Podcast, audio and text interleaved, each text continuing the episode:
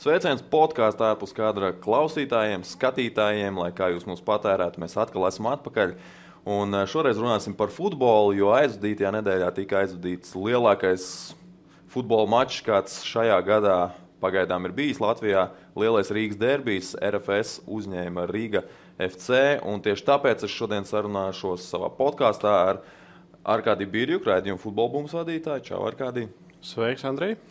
Un uh, Pāvļu Jāķeli, kurš ir uh, Optibet virslīgas komunikācijas speciālists. Sveiks! Pāvļu, tu esi atgriezies Latvijā, bet tu būtībā, kā mēs te jau noskaidrojām, arī pirms tam, tu esi basketbolists, kurš ir futbolā. Nu, tad līdz ar to arī pēc tava vārda un pēc, pēc tā, šīs, šīs tavas vēstures droši vien nav pārsteigums, ka tu esi no Lietuvas. jo basketbolists futbolā varētu droši vien visticamāk nākt tieši no Lietuvas. Jā, es pats astoņus gadus spēlēju basketbolu, un arī mana pirmā pieredze strādājot teiksim, sporta organizācijā, tas bija Kaunis Žalgiris. Es tur strādāju divus gadus. Tie bija traki gadi pie, pie Romāna. Pie Romāna jā, bija jautri. Iepazinos ar virtuvi uzreiz. Ar tiem, eh, tu biji tajā laikā, kad eh, Žalgiris izcēlās ar uh, vadības lapiņām trenerim. Jā, es esmu nesis arī vienam no treneriem lapiņu pirms spēles, starp citu, ar VF, jo viņš vienkārši aizbrauca, aizmirsa un autobus jau bija izbraucis no bāzes. Tad viņš apstājās, man bija jāskrien pakaļ. Bija tu, tu arī paskaties, kas tas lapiņas ir? Es ātri, bet es jau principā zināju, tur jau visi zināja, arī spēlētāji. Tā kā tas nebija nekāds noslēpums. Bet, nu, maiņas salikts vai? Jā, tur pa, pa minūtēm baigi konkrēti. Viss sarakstīts, piemēram, tur Kolins sēžas, viņa maina kalnietis un tā. Viss jā, bija sarakstīts jā. ļoti konkrēti spēlētāji principā zināja, cik viņi spēlēs un kad viņi spēlēs. Kas bija treneris tajā laikā? Nu, es varu būt, nebija. Es, es varbūt neteikšu. Nu, Pēc tam tas, tas ir uh, atrodams visiem internetā, jebkurā gadījumā. Nē, tas bija Grīgas. Jā, Grīgas, jā var izrēķināt, cik pārim gadu, paskatīties, kad viņš strādāja. Jā, uh, starp citu, ja par basīti, tad uh, šogad, vismaz, ja notiks Champions League, tad pirmo reizi kopš 13. gada rudens atkal Latvijā viesosies Rītas. Nu, vismaz tādā oficiālā spēlē, jo VF ielozēja vienā grupā Champions League ar, ar Viļņas Rītas. Uh, nu, man tā uz to grupu paskatoties, liekas, ka Rītas nu, joprojām ir stipri augstāk par VF, bet nu, vismaz tāds no nu, visām pārējām komandām tāds ņemamāk, nu, neņemamākais. Nu, tāds, Nu, pretinieks, ar kuru var varbūt pacīkstēties. Nu, kā, kat... kā ir rīts izskatās uz vietas Lietuvā? Nu, Lietuvā viņam daudz visādas problēmas, daudz skandālu. Teiksim, ar katru gadu viņi iet uz leju. Viņam teiksim, arī tas budžets vairs nav tāds, kāds bija iepriekšējos gados. Kā, e, nu, izņemot rītas fanus, pārējie ir diezgan skeptiski skatoties uz šo komandu. Nu, Čempionu līgā ir tāds solis atpakaļ pēc Eiropas, bet jebkurā gadījumā tur nekādas baigās cerības viņiem īstenībā neredzu. Un, manuprāt, jā, par VF varbūt ir nedaudz spēcīgāk, bet tur arī tie budžeti, es precīzi viņus nezinu, bet es nedomāju, ka tur tā atšķirība ir baigta liela. Mm. Es bērnībā biju par rītas, kad bija Baltijas līnija, rādīja Latvijas kanālu. Tos divus gadus, kad es sekoju līdzi basketbolam aktīvāk, jā. tad es jūtu līdzi lielajā Lietuvas derbijā, Lietuvas rītas komandai. Kāpēc? Man patika krāsas, man patika krāsas, ah, okay. melns, sarkans. Bet, ja viņi spēlēs uh, Rīgā un varēs nākt skatītāji, tad noteikti būs ļoti daudz skatītāju. Es domāju, nu, Sabrauks? tieši no viņas, jā. jā. Tiešām atbalsts viņiem ir fantastisks. Es domāju, ka viņiem ir labākais atbalsts tieši ultra, ultra kultūras ziņā. Mm. Viņi ir numur viens, manuprāt. Jā, viņi arī tos pēdējos gadus atkal spēlēja lielajā Siemens arēnā. Jo iepriekš kaut kādus dažus gadus viņi spēlēja Eiropas mazajā arēnā. Nu, viņi, viņam bija tā, ka jā, viņi Eiropas mm. spēlēja principā lielajā arēnā, bet pārējās spēles mazajā, tur izņemot principā žālgari, jo savādāk nav, nav jēga ņemt lielo, jo viņi neizpārdod un tas maksā dārgāk. Kā tu no basketbola nonāci futbolā? Uh, tas bija tāds dīvains stāsts, jo es atgriezos, man bija 16 gadi, es no Latvijas pārcēlos atpakaļ uz Lietuvu. Tā bija laikam skaita 9. vai 10. klasē Lietuvā. Un es strādāju Kaunas Žalgirī, man diezgan ātri tur pasauc. Es nostrādāju tos pāris gadus, un vienkārši man līdz, līdz tam brīdim man Kaunas Žalgiris bija nu, tāda organizācija, es nezinu, es vienmēr, kad spēlēju basketbolu, tur Jūrmālas sporta no skolā. Es pats. pats esmu, jā, no Kaunas. Tad vienmēr man žēlgris bija žēlgira krēklis, es tur skojā gāju, man penāls tur bija ar žēlgira. Man pat uh, treniņos atceros, treneris vienkārši sauca nevis Pauļus, bet žēlgiris. bija tā, un es aizbraucu tajā organizācijā, sāku strādāt, ieraudzīju visu no iekšpuses, teiksim, tie nebija tie labākie laiki. Un, man kaut kā tā mīlestība pret basketbolu uz kādu laiku vienkārši pazuda. Es atceros, ka es aizgāju prom no, no, tā, no tās komandas, man bija iespēja palikt. Es, protams, nebiju galvenais komunikācijas cilvēks. Tur bija daudz pieredzējušāks mm. Almans Kivers. Viņš tur joprojām strādā, bet nu, es biju tāds, teiksim, februārī. tas cilvēks, kurš viņam palīdzēja visus rakstus, Jā. rakstīt, programmiņas, taisīt un tā tālāk. Un, teiksim, pat tiem diviem gadiem nu, es sapratu, ka es tur nejūtos īpaši labi. Jo, nu, kā jau mēs minējām, mm, bija tāds mm. dīvains īpašnieks, bija grūti laiki. Un, Bet tagad, es... tur, manuprāt, stipri mainījies. Viss, jā, jā nu, tagad tā organizācija ir pavisam cits līmenis nekā tad, kad es tur biju. Nu, es jau biju sīkais, tur uh, kaut kādā 12. Mm. klasē vēl gāju, kad es tur sāku strādāt. Bet nu, man tā bija laba pieredze, uh, jebkurā gadījumā. Bet uh, es pēc tam diviem gadiem man bija piedāvājums aiziet uz tādu mazu futbola klubu. Kroja viņa saucas. Tas mm. bija mazā pilsētā, 5000 iedzīvotāji. Es vienkārši izdomāju, ka es aizbraukšu, parunāšu ar tiem cilvēkiem. Man viņi baigi iepatikās. Es noticēju tam projektam. Un es principā pārcēlos uz to mazo ciematu un gadu tur nodzīvoju. Un uh, beigu beigās nāca tā, ka pēc pāris gadiem tas, tas mazais klubs uh, finišēja otrais Lietuvas čempionātā. Mm. Futbolam bija tāda sensācija. Tur arī vairākas reizes pilns stadions atnāca, bija forši. Bet nu, basketbols kādu laiku, es kādu gadu vispār neskatījos pēc, pēc tās pieredzes klubā. Jo vienkārši nu, es, es sapratu, pat ka tas, jā, es pat neskatījos žēlgras spēles, jo vienkārši nu, es sapratu, ka tas, kas notiek tur iekšā, nu, tas nav tas basketbols, kurš man bija mīļš, kur, mm. kur spēlētāji atdod visu, kur treneri dara visu. Jo tu vienkārši nu, tu zini, ka nu, jebkurā gadījumā tur ir viens cilvēks, kurš uh, visu nosaka, kā viss notiks, un principā viss pārējie ir tikai instrumenti.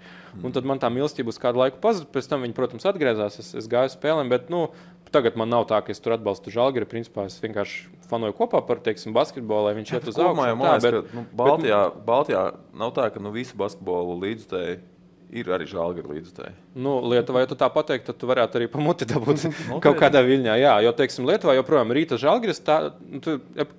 Pat ja kaut kāds raksts, ka tur, nezinu, paņēvēžā atnāca jauns spēlētājs, tu ieslēdz komentārus, tur kaut kādi 50 komentāri būs par to, ka rītas ir tāds un tāds, un žēlgars ir tāds un tāds. Un fani, principā, tur joprojām, joprojām tāds karš notiek, un arī kaut kāda neliela kautiņa. Un tā tālāk. Tā kā Lietuvā nav tā, ka visi atbalsta žēlgari, bet, protams, ka lielākā auditorija ir viņiem, jo viņi, viņi ir ārpus konkurences. Reāli mēs Lietuvā sakām arī ar kolēģiem, ka Lietuva ir žēlgaris, un tad, principā, ir vispārējie. Es uh, tagad meklēju, mēs februārī bijām ar uh, Brožeku uz, uh, uz Žēlgari. Mums uzaicināja, tad iepazīstināja visu to klubu. Tur bija arī tas, cik viņiem ir ir līdzutēji procentuāli vispār Lietuvā kopumā. Tur bija kaut kāds pie 80%. Nu, tā nu, līdzutēji, kā tu definē līdzutēji, protams. Nu, Jā, tur jau man liekas, bija tā, ka, tā ka otrais klubs ir pēc pamatkluba. Ir nu, tas tādēļ, ka viņi vienīgie spēlē Eirolandā, respektīvi tas labākais turnīrs Eiropā. Un, protams, 87% ir ieinteresēti basketbolā un 85% nu, no visiem Lietuvas iedzīvotājiem. Tā ir viņu statistika.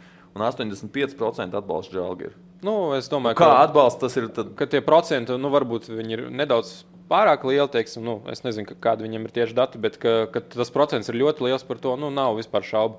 Jo, principā, izņemot tos, kuri atbalsta rītas, tad viss pārējie ir tā, ka viņi atbalsta savu komandu un parasti Žalgiris spēlē Eirolandā, tad viņi atbalsta Žalgiru. Parasti Lietuvas basketbola līgā jau arī pēdējā laikā ir tā, ka nu, visi runā par to, ka Žalgiris nākotnē varbūt vispār nespēlēs Lietuvas čempionātā, spēlēs tikai Eirolandā. Bet nu, tad eh, Lietuvas basketbola līga kļūtu ļoti neinteresanta un vāja tādā ziņā, ka nu, tomēr Žalgiris brauc uz kaut kādu ciematu.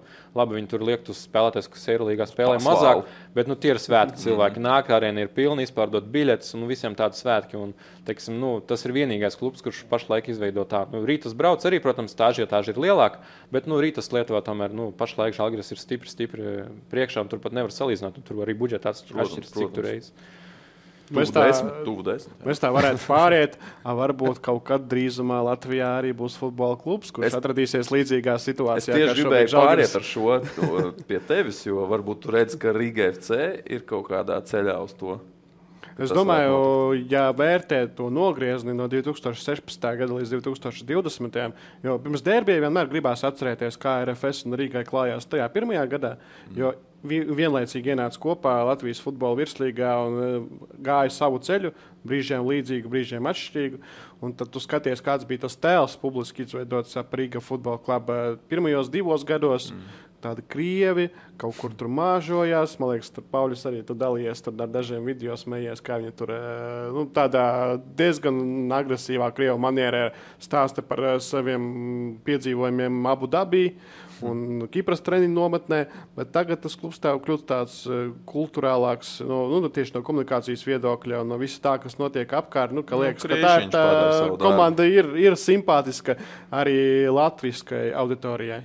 Jā, jā, es domāju, ka nu, es par sevi personīgi runājot, noteikti varu teikt, ka nu, es pirms tam nevarētu iedomāties, ka es ietu uz uh, kādu Latvijas futbola klubu spēli. Nu, tā vienkārši tāpēc, ka man ir brīvs vakars un gribas aiziet uz futbolu. Tagad uh, īstenībā ir un es nu, visbiežāk, man nav tā, ka es obligāti eju nezinu, uz Rīgu vai, vai RFS vai, vai Metu, bet uh, uz visiem šiem klubiem, jo viņi ir Rīgā, es esmu bijis kādreiz. Un, Jā, pēdējo, noteikti, pēdējo gadu laikā, pēdējo viss... gadu laikā ir kā, nu, šī vēlme aiziet klātienē uz futbola raugus. Jā, un arī, ja paskatās uz, piemēram, Riga FC, nu, piemēram, tādas salīdzinoši sīkas detaļas, bet nu, kopumā tas nav tāds sīkums. Tur komanda gūst vārdus, tur ir naktī dūmē ārā un tā tālāk. Tas nav viss priekš cilvēkiem, priekš skatītājiem. Tas jau beigas forši. Un, un man, piemēram, to visu redzēt, eh, diezgan liels prieks. Un es arī agrāk, kamēr nestrādāju virslīgā, es sāku cik tagad divas nedēļas, laikam, nostrādāju. Un es pēdējos gados, nu, pagājušajā gadā, es noteikti biju kādas sešas reizes atbraucis Latvijā, speciāli noskatīties, teiksim, nedēļas nogalē kādas divas virslīgas spēles. Lūk, kā cilvēki mīl futbolu. Basketbolisti mīl futbolu. Tā kā viņi brauc no citas valsts skatīties šeit. Es nevaru iedomāties, cik tagad uh, vācieši brauc uh, skatīties virslīgas futbolu. Uh, es kā Jālgos komunikācijas cilvēks, man pirms trešdienas spēles uz Liepāju atnākuši septiņi mediju pieteikumi. Un, liekas, ka desmit cilvēki prasa, vai viņam var rezervēt biļetes, jo viņi uztraucās, vai viņi tiks tajā 250, Jā. vai varbūt tagad vairāk būs cilvēku skaitā, vai netiks. Un nu, tas liekas no fascinējoši. Bet diezgan populāri tagad, man liekas, kļuvis, eh, ka viņi vecpuļu balītas svin eh, stadionos. Eh, Jā. Vismaz Lietuvā strādāja Žalgrī. Nu, principā diezgan bieži tas bija, bet Rīgā zina, ka tas ir vēl izteiktāk, ka atnāk kaut kāda 20 cilvēku grupa, un nu, viņiem ir jautri, viņi paskatās citu futbolu un tā. Nu, parasti tas konto stadionā, jo tur varēja noierēt tos skyboxus un uh, svinēt visas spēles garumā. Netraucēt nu, citiem. Tev ir uh, centrs diezgan tuvu. Nu, diezgan es atceros pagājušajā gadā, kad es biju arī Arkādijā. Bija divās spēlē, spēlēs no tām, kurās es biju. Noteikti bija grupa oh. kaut kāda 20, 30 vācieši. Tad uh, diezgan jautri es atceros. Vienā spēlē viņi pat kopā ar Vēnspils faniem tur sāk atbalstīt komandu, iemācījās to, to saukļus. bija tā forši. Lūk, arī uh, eksports Latvijas. Ja. Nu, jā. nē, vai pareizāk. Ja tas jau vairāk, es domāju, tomēr ar turismu saistīts. Nu, viņi, viņi ir šeit un viņiem gribas kaut kādas atrakcijas. Jā, tu, tu runāji, ka tagad gribās aiziet uz futbolu. Daudziem gribēs aiziet uz futbolu piekdienu. Daudz arī neaizgāja, jo vienkārši esošo apstākļu dēļ tas nebija iespējams. Rīgas derbijas, RFS Rīgā, Arkādijā. Es uh, ierados stundu pirms spēles redzēju, ka desmit cilvēki pie ieejām, pie vārtiņiem, kur ir kases parasti, kur pērk biļetes, mm. mēģina kaut ko uzzināt, vai var nākt, nevar nākt, var nopirkt, nevar nopirkt. Pat izrādās, ka tas bija. bija viss bija tikai pēc mm. ielūgumiem, tikai pēc ielūgumiem. Es biju kaut kādas divas ar pusstundas pirms spēles, tad vēl bija klusi mierīgi, bet jā, pēc tam sāk nākt. Bet nu, ar kādiem ir ļoti ierobežots. Es arī redzēju, Twitterī cilvēki lasīja, ka nu, RFS tur nelaiž cilvēkus iekšā un tā, nu, bet jāsaprot, ka tajā tribīnītē ir tik maz vietas. Principā tu vari laist tur 160, 170 cilvēkus. Un tomēr starp tiem cilvēkiem ir ne, gan sponsori, gan uh, arī mhm. kluba mm. cilvēki un tā tālāk. Un tad beigu, beigās sanāk, ka nu, tāda ir tā situācija. Bija arī kaut kādi spēlētājiem ģimenēm ierobežojumi, cik katrs tiks ņemts. Jā. jā, protams, vienmēr. Nu, teiksim, kad, ir, kad ir parastā spēle, tad RFS ziņā tur problēma nav. Mm. Kad ir regulāra spēle, nu, teiksim, bez pandēmijas, bet nu, tagad, protams. Mm. Nu, man liekas, uh, un gribētu domāt, ka tā arī bija, ka pirms mača bija diezgan liels hype. Vismaz mēs arī centāmies viņu uzturēt. Un, uh, un, uh, un tad pārēdz, pārēdz skatoties, es ieraudzīju tās tukšās tribīnes. Un, nu, nedaudz tā sajūta tā mazinājās. It kā joprojām nu, futbola ziņā tu saproti, ka tas, nu, tā spēle ir, ir liela un svarīga. Bet, nu, vienkārši tas neizmaināmais apstākļus, ka tās tribīnes šoreiz ir tādas, kādas viņas ir, nu, tas mazliet varbūt kaut kādā ziņā nu, pamaisīja. Un vismazāk apmeklētākais Rīgas derbijas virslīgas vēsturē. Tā situācija ir tāda, kāda ir. Pat Kauguros pirmajā pašā derbijā bija mazliet vairāk, vismaz pēc eh, statistikas. Man, man ir tāda aizdoma, ka, ja nebūtu šāda ierobežojuma, tad tas tieši otrādi varētu. Nu, labi, Arkādijā varbūt nebūtu lielākais apmeklējums konto. Ja šī spēle notiktu konto, tad viņas drīzāk būtu visapmeklētākā, kāda ir bijusi nu, tā, no tā, no tā visa hype, kas, kas apkārt no ažiotāžas. Jā, jo, radīja. piemēram, cik daudz bija vēstules un zvani. Nu, Pilnīgi, nu ļoti daudz tiešām bija arī tādi, kas eh, bija gatavi nopirkt ielūgumu par 20 eiro. Vienkārši nu, viņi saka, vai var nopirkt 20, 30. Mm. Vai dodiet šurp. Bet, nu, es būtu 50 iedevis. Kad, Tiešām, ja, ja prasītu vairāk, tad es varbūt apstātos. Nu, bet uh, tu Zini, kā man privileģētā opcijā sēdēt uh, vislabākajā droši vien vietā. Nu, pirmajā puslaikā negluži, kad saules pitēja pretī, un tad vajadzēja vienmēr roku likt. Jā, arī viena lieta, kas, ko arī Karēļina kungs uh, atzīmēja Facebookā, ka nu, tas esot mazliet traucējis. Bet otrajā puslaikā, kad visa drāma arī notika, tad viss viss izbaudīja. Kā jums kopumā spēle? Nu, spēle kā tāda. Labi, es varbūt padalīšos kā neeksperts, kā vismazākais eksperts šajā telpā futbolā.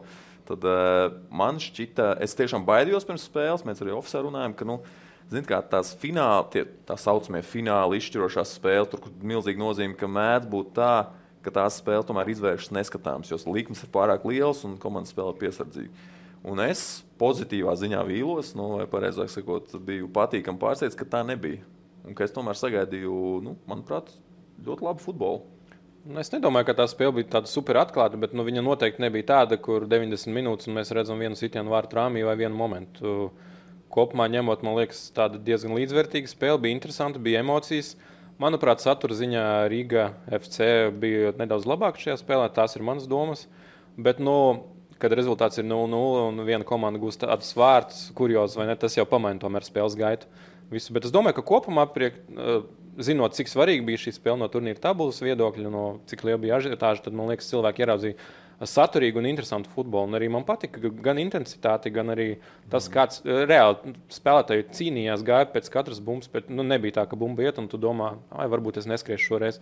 Tiešām tas, ko es ieraudzīju, man, man patika. Un arī ja, joprojām ir jāatcerās, ka nu, tas, tas tomēr ir pavisam nedaudz savādāks futbols pēc pandēmijas, vai ne? Kad arī komanda tā forma ir ir nedaudz savādāka. Man liekas, ka mēs redzējām tiešām interesantu, interesantu futbolu. Man patīk, ka eh, derbijiem vienmēr ir kaut kāds stāsts. Nu, Gan drīz katrai spēlē ir kaut kāds stāsts apakšā, kas ir bijis pār un ap spēli, un arī iekšā pašā spēlē. Un arī šeit pirmais puslaiks, pirmā puslaika stāsts ir par to, ka Rīgas eh, pretinieku RFS komandas pamataizsargs Žiga Lipušķeks mm. gūs savainojumu pirmspēles treniņā, bet jūtas gatavs iet uz spēli, bet pēc tam jūtas negatavs. Un eh, debitē virslīgā Dama Dumbijā pirmajās desmit minūtēs seko divi privozitā saucamie divas kļūdas drausmīgas mm. savā laukuma pusē. Vispirms ir sājās atdot piespēli pretiniekam, pēc tam pats Dumbijā.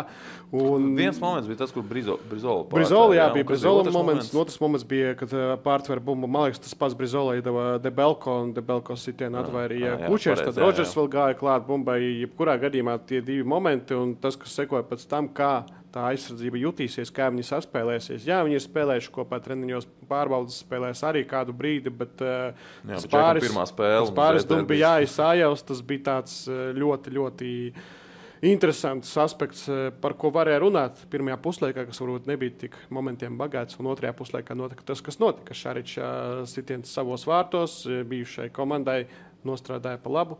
Nokalpoja pa labi.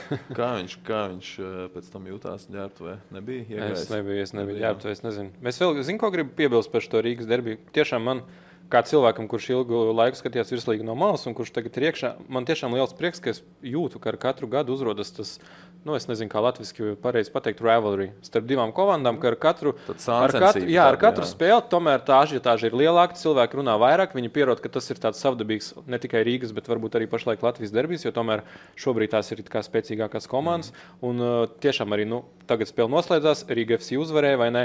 Es atveru viņu sociālos tīklus, es redzu, ka viņi raksta, mēs esam pirmie Rīgā un tā tālāk. Varbūt nākamreiz uzvarēs RFS, viņi rakstīs to pašu. Beidzās spēle, mēs gaidām preses konferenci, Rīga FC tur dzied dziesmas ģērbtuvē tiešām ļoti skaļi. To visu var just un dzird. Pretinieki ir blakus, viņi noteikti nokāruši galvas. Un tas ir tas, kas futbolā un principā jebkurā līgā, kurā ir interesanti cilvēkam, tas ir ļoti nepieciešams. Lai būtu vismaz viena spēle, kur tiešām spēlē divi cienījami pretinieki, kur cīnās par titulu un kur tā spēles principā ir neparedzējamas. Eh, es domāju, ka tas pamazām Latvijā veidojas. Tas, kas Lietuvā, piemēram, ir izveidojies pēdējo kādu sešu gadu laikā, Sūdu Žalgiris. Mm. Es domāju, ka pamazām tas veidojas arī šeit, un uh, ar katru spēli kļūst tikai interesantāk. Bet šie stāsti ir jānes uz āru. Jo tā tās tradīcijas veidojās. Nu, kad ir tie stāsti, ka tur rekurģērbtuvē bija tas un tas. Un, un tur, uh, Oi, tad jāsagaida, ir... tad jāsagaida pirmā spēle, ne pirmā, bet tuvākā nākamā spēle RTU stadionā. Jo tur ir tā, ka preses konferenču telpa ir šeit, un blakus uh, ir uh, Rīga ģērbtuve un tepat ir arī RFS ģērbtuve.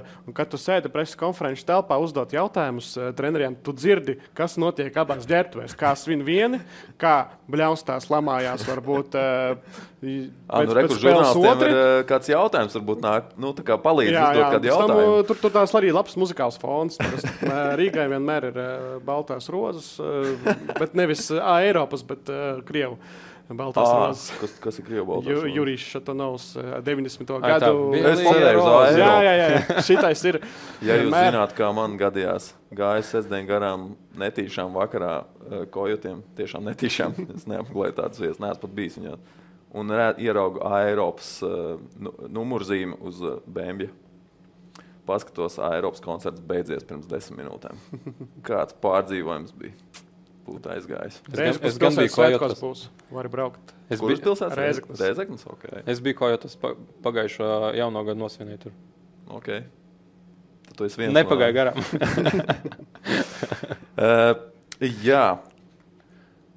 Pa, uh, jums liekas, ka tā, tā maiņa, Lipušķeka nomaiņa pret Dumbiju, tas varēja būt izšķiroši? Nu, daļai, jo tas arī strādāja ne tikai pie RFS vārtiem, bet arī pie Riga vārtiem. Jo Lipušķeks ir arī labs ierocis kā tornis standarta situācijās. No standartiem RFS ļoti maz ko izveidoja. Lemaičs pagaidām nav formā. Lemaičs ļoti maz mēs redzējām Rīgas derbijā. Viņš bija ēnā, tāpat ēnā bija Emersons.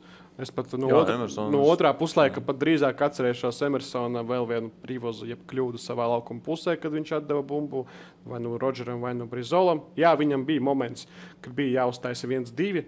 Dodot piespēli gar vārtiem, nevis citot. Jā, pie tālā stāvā bija jādod. Jā, Sorokinam, kurš vienīgais spēlētājs, kurš pastiprināja RFS spēli otrajā puslaikā, nākot uz maiņu. Būtībā var teikt, ka Riga FC ir vienkārši dziļāks sastāvs. Nu, es domāju, ka tas nav nekāds noslēpums. Manuprāt, viņiem ir, ir dziļāks sastāvs. Bet es par Dumbiju, es nezinu. Es nedomāju, ka tas ļoti mainīja spēles gaitu. Jo kopumā, izņemot to spēles sākumu, kad abi centra aizsargi, kā tu minēji, izveidoja, uztaisīja pa vienu tiešām rupju kļūdu, vēlāk viņi iespēlējās un arī treneris pēc spēles teica, ka viņš ir apmierināts ar Dumbijā, un viņuprāt, eh, viņš mm. aizvadīja labu spēli. Lai gan varēja arī to spēli nepabeigt, eh, jā. jo jā, tur bija zeltainā kartīte bija, un pēc tam viņš bija nogājis uz Kololomu. Manuprāt, nogājis atkārtojumos arī, es teikšu, var redzēt, Izskatījās, tur jā, bija. Ļoti. Mm. Otrā dzeltenā un sarkanā un tiešais brīvstens. Kā jums nešķita, ka Twitterī arī mazliet uh, tur, es nezinu, vai to nosaukt par šūmēšanos, nešūmēšanos, bet uh, ka mazliet peldēja spēles tiesnesis. It kā labākais tiesnesis, kāds mums ir futbolā, tiesāja šo spēli. Nā, tas ir loģiski. Tas ir loģiski, ka tev nav spēļu, tev nav liela spēļu, tev nav nevienas spēles šādā tempā, šādā ātrumā. Tur jebkurš tiesnesis spēlēt. Jā. Pie esošiem apstākļiem. Tur es negribu mest akmeņus un vēl jau vairāk runāt par kaut kādu saistību ar vai politiku, vai Rīgas futbola skolu, kas ir absolūti cita organizācija kurai ļoti maz sakars ar Jo RFS spēles tiesā arī Rīgas futbola skolas. Laikam, darbinieku dēls, divu darbinieku dēls. Par to vispār neviens nerunāja. Vienkārši kādam gribējās ierēpt trījus, nu, viņš tā dara nu, labi. Bet es saku, ka bet, nu, tiesnesi tiesnes tomēr... varu attaisnot līdz ar mm. to, ka nav labā formā. Bet nu, šī nebija viņa labākā spēle katrā ziņā. Jā, jā bet tam, tam ir apstākļi esošie. Es varbūt negribu īpaši komentēt tiesnešu darbu. Es arī domāju, tas nebūtu ļoti ētiski no manas puses. Bet, uh, Manuprāt, nu, labi, tur bija tā viena epizode, par ko tu runāji. Iespējams, kļūdījās, bet kopumā, varbūt izņemot to momentu, man liekas, ka nebija, nebija slikti. Nu, varbūt viens vai divi. Nu, par pendulu var nu, skatīties jā. beigās, bet tā epizode jau īsti neko neizšķīra. Tikai citu, jā, nu, Ozols ļoti dusmīgs izskatījās pēc tam, pēc jā. tam kad iedeva atkārtot to pendulu. Jo viņš zināja, kur sit Darko. uh, Klaunus Šāričs gols, Šāričs, nezinu, kā ir pareizi. Bet Šaričs. Arī garo A vai īso? Ā, nē, es domāju, ka es vai es tur. nē, nē, jā, Horvāts viņš ir. Es nu, jā, nu, pateicu Serps uh, uz emocijām. Šaričs Paničs. Viņi vienlaicīgi ir ieradās Rīgā. Es ļoti ilgi viņus jaucu. Tas bija 18. gads kad, kad tev virslīgā varbūt mazāk sanāca sekot uh, televīzijas lietu dēļ, ka nebija pieejama televīzijā visas spēles uh, normālajā klasiskajā televīzijā. Līdz ar to es tur kaut ko neredzēju un kaut kur arī nebiju tēmā. Tad tev tad nācās sajaukt jau kādreiz. Nu, es, izdevās. Nu, jā, skatoties spēles, es tur nāku uz Rīgas spēlēm. Tajā sezonā domāju, tā, kurš ir tas šāds, kurš paniņš, kurš kurā pozīcijā spēlē. Bet tagad, līdz tam, viņi abi bija derbijā, bez mazliet galvenās personas. Paniņš ar savām darbībām, Rīga kapteinis aizsardzībā un cementējot to centru. Mm. Bet, nu, tas šāds uh, own goal, ja gols savos vārtos, nu, es nesaprotu. Tā piespēle atpakaļ. Nu, Tā taču nedod piespēles atpakaļ. Nu, nu, tik spēcīgi labi, pa gaisu savam vārdsargam. Attaisnojums. Tur nebija taču tā, ka bija, nevarēja dot pa zemi. Divas minūtes, nu, principā trīs minūtes Rīga taisīja virpuļus uzbrukumā. Divi momenti bija trīs minūšu laikā, tieši pirms tā ongola. Bija moments Brizolam, bija vēl sitiens, manuprāt, Rodžeram. Un varēja vienkārši sagriezties galvu uz brīdi spēlētājiem. Nu, okay. kā, kā, kā tu redzēji to situāciju? Uh, nu, gadās, gadās tādas lietas futbolā. Es domāju, ka tur. Nu, Protams, ka nepatīkami, ka tādā spēlē, es domāju, īpaši spēlētājiem pašam, plus viņš ir bijis tā kluba spēlētājs vai ne. Tas arī uzreiz, es redzēju, ka arī Twitterī tur kāds rakstīja, ka tās kaut kādas dāvanas un tā tālāk. Bet nu, tā notiek. Bet es atkal gribētu pateikt, ka nu, tā, no futbola viedokļa, manuprāt, tā nav tikai laukuma spēlētāja kļūda. Teiksim, arī vārdsargstajā momentā varbūt varēja nospēlēt labāk uh, preskonferencē. Bet ko viņš var izdarīt labāk? Nu, tajā, no lietā, tālu, tajā vai? momentā reāli domājot, nu, tu vari arī principā rokām nospēlēt, jā. tad tu saņem zelta no kartītes vai ne. Tā, ne, nu, tā, tā, teiksim, tas nebūtu garantēts gols. Tā kā, nu, bet arī tur, tur jāskatās un jādomā, es jau neesmu treneris, bet es domāju, ka tā, tā nebija tikai viena spēlētāja kļūda, teiksim, vairāk spēlētāji kļūdījās. Un arī jāskatās, kas noved pie tā situācijas. Bet nu, treneris arī pēc spēles runāja par to, ka nu, principā gadās, bet nu, ir tas likums, ka jācenšas, ja tu dod tādu piespēli riskantu atpakaļ, jācenšas, lai bumba neiet vārtu rāmī. Mm. Vispār var uzsvērt faktu, ka abām komandām, gan Riga, gan RFS, šobrīd vārdsargu līnija, ja mēs raugamies Eiropas kontekstā, jau domājot par Eiropausiem, nav tā spēcīgākā. Ir vārdsargi ar netik lielu pieredzi vispār pieaugušo futbolā. Mm. Roberts Ozols, jā, viņam tagad ir trešā sezona pilnvērtīgā. Uh, tiešām trešā sezona karjerā pilnvērtīgā, augstā līmenī, virslīgā. Un Danilo Kučers arī Ukrainā tur spēlēja, tur nespēlēja. Sezona Daugoplī, tagad uh, pirmā sezona komandā, kas par kaut ko cīnās nopietni. Arī to jāņem vērā, un tā pieredze arī Kučeram varbūt nostrādāja pa sliktu, ka viņam tās pieredzes nav. Un šādās epizodēs viņš nospēlēja tā, kā nospēlēja. Būtībā nu, pēc šiem vārtiem arī maisam gals bija vaļā. Nu, jo, jo ne, tur... nu, Zinām, līdzvērtīga spēle, teiksim, nu, plus mīnus. Labi, varbūt viena komanda nedaudz labāka, bet nebija tā, ka spēle uz vieniem vārtiem. Es domāju, ka visi piekritīs.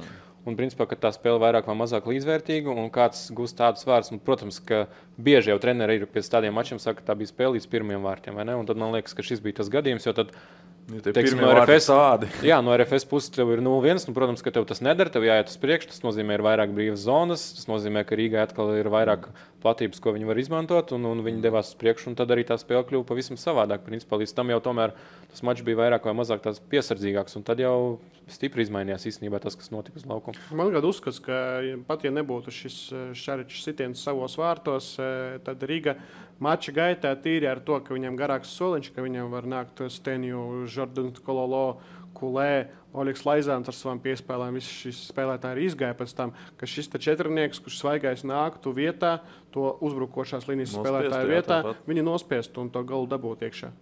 Bet, nu, zini, no otras puses arī nevar zināt. jā, nevar zināt. Jā, jo es arī ar Teorētiski, jā, protams, citiem kolēģiem ar Edmundu arī par šo strīdējos. Edmunds nebija tik pārliecināts. Man tieši tā ticība, ka soliņš, soliņš ņem pagaidām soliņa dēļ Rīgā arī atrodas. Jā, nu, īpaši tagad, kad tu vari vienkārši piecus džekus uzliest svaigus. Nu. Jā, vai ka tu vari pilnu sastāvu uzlikt pavisam citu uz tukumu maču un uzvarēt tāpat to spēli ar 5 pret 1. Nu, Viktors Moros pēc spēles arī papildināšu ļoti skaidri pateicis, ka nu, mums tas vēl viņš nav garš. Tagad uh, atvērsies transfera lokus, mēs meklēsim papildinājumus, meklēsim jaunus spēlētājus. Mēs, mums skaidri zināmas pozīcijas, kur mums vajadzīgi spēlētāji.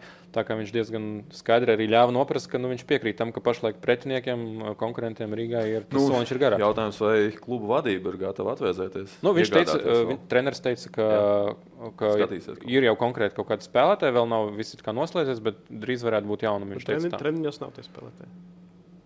Pagaidām nav. Nu, jā. Brizols gols. Nu, gols eh, Super. Tas bija šedevrs, kā tas tika aprakstīts. Nu, smuki, es domāju, tādā, tādā spēlē, ka tiek gūti arī tādi vārti. Mēs runājam par to, ka futbolā vajag tos visādus stāstus un tā tālāk, ka tādā spēlē tiek gūti arī tik, tik skaisti vārti, kur spēlētāji tā individuālā meistarība, tu vari redzēt, nu, tā, tā reāli bija individuāla meistarība. Tika garām pāris spēlētājiem, labi uzsita, precīzi. Varbūt nebija tas mm. superspēcīgs sitiens, bet diezgan precīzs. Mm. Un, nu, jā, nu, super. Brizola vispār man liekas, viņam bija Pēc institūta statistikas viņš bija labākais tajā spēlē, spēlētājs abās komandās. Mm. Vispār bija jāsliek kopā šis gols ar to golu, ko iestāja Zola pret Kopenhāgenu mājas spēlē. Jo stūris tas pats, attālums, manuprāt, arī līdzīgs. Un tā mm. epizode dinamikā arī kaut kas uz to pusi. Brizola nu, Riga FC, spēlētājiem noteikti viens no maniem iecienītākajiem eh, futbolistiem tieši ar savām tām eh, reaktīvajām, aktīvajām darbībām un savu individuālo meistarību. Viņš ir tāds uh, Latvijas futbola virslīgas, nu, cik nu mēs varam nosaukt par zvaigzni kādu, bet nu, zvaigzne. Es domāju, ka kopējā virslīgas kontekstā Jā. viņš noteikti ir viens no tām zvaigznēm. Es neteiktu, ka viņi ir vien, viena, divas vai trīs zvaigznes. Teiksim, ir tādas izteiktas zvaigznes kā Belākovičs Spartakā, kur man liekas, visi piekritīs, ka tas ir tāda kluba seja. Mm. Es teiktu, ka Rīgā ir. Nu, Tas noteikti Daugopilī. Ofors Daugopilī, bet man liekas, ka nu, Rīgā tādu spēlētāju nav viens. Viņi ir daudz, Jā, viņi ir kā 4, 5 nu, droši. Viņiem ir ļoti labs sastāvs. Un, bet Brizola ir viens no tiem top spēlētājiem. Es saprotu, tas ir labi vai nav labi nu, no tāda mārketinga, ka tev nav tādas vienas zvaigznes, ko tu vari izcelt. Nu, nu, Mēs tieši runājām par to iekot vienā no iepriekšējiem podkāstiem, ka nu, ir jau forši, ka tev ir tā, tā viena zvaigzne, uz ko tu vari, ko tu vari vilkt visu laiku. Bet, nu, futbols tomēr tas jau nav īsti varbūt basketbols. Tomēr 11 spēlētāji, plus arī kaut kādas maiņas. Parasti futbolā jau nav tā, ka ir tikai viens izteikts līderis. Ja tev ir daži izteikti līderi, ja tu iedomājies, Liepā ir pirmais, kas nāk prātā. Nu, man kā Rašausks. man Torres jau ir. Mārtiņš Čigurs. Šobrīd. Čigurs. Šobrīd okay. Mārtiņš Čigurs. Un palielam, ja šai zvaigznei neiet spēle Nu, tad arī viss ir slikti. Nu, labi, Lietpā ir vairāk, arī vairāk zvaigžņu spēlētāju. Mēs nosaucam trīs. Spartaka gadījumā mēs visi nosauktu vienu futbolistu. Jā.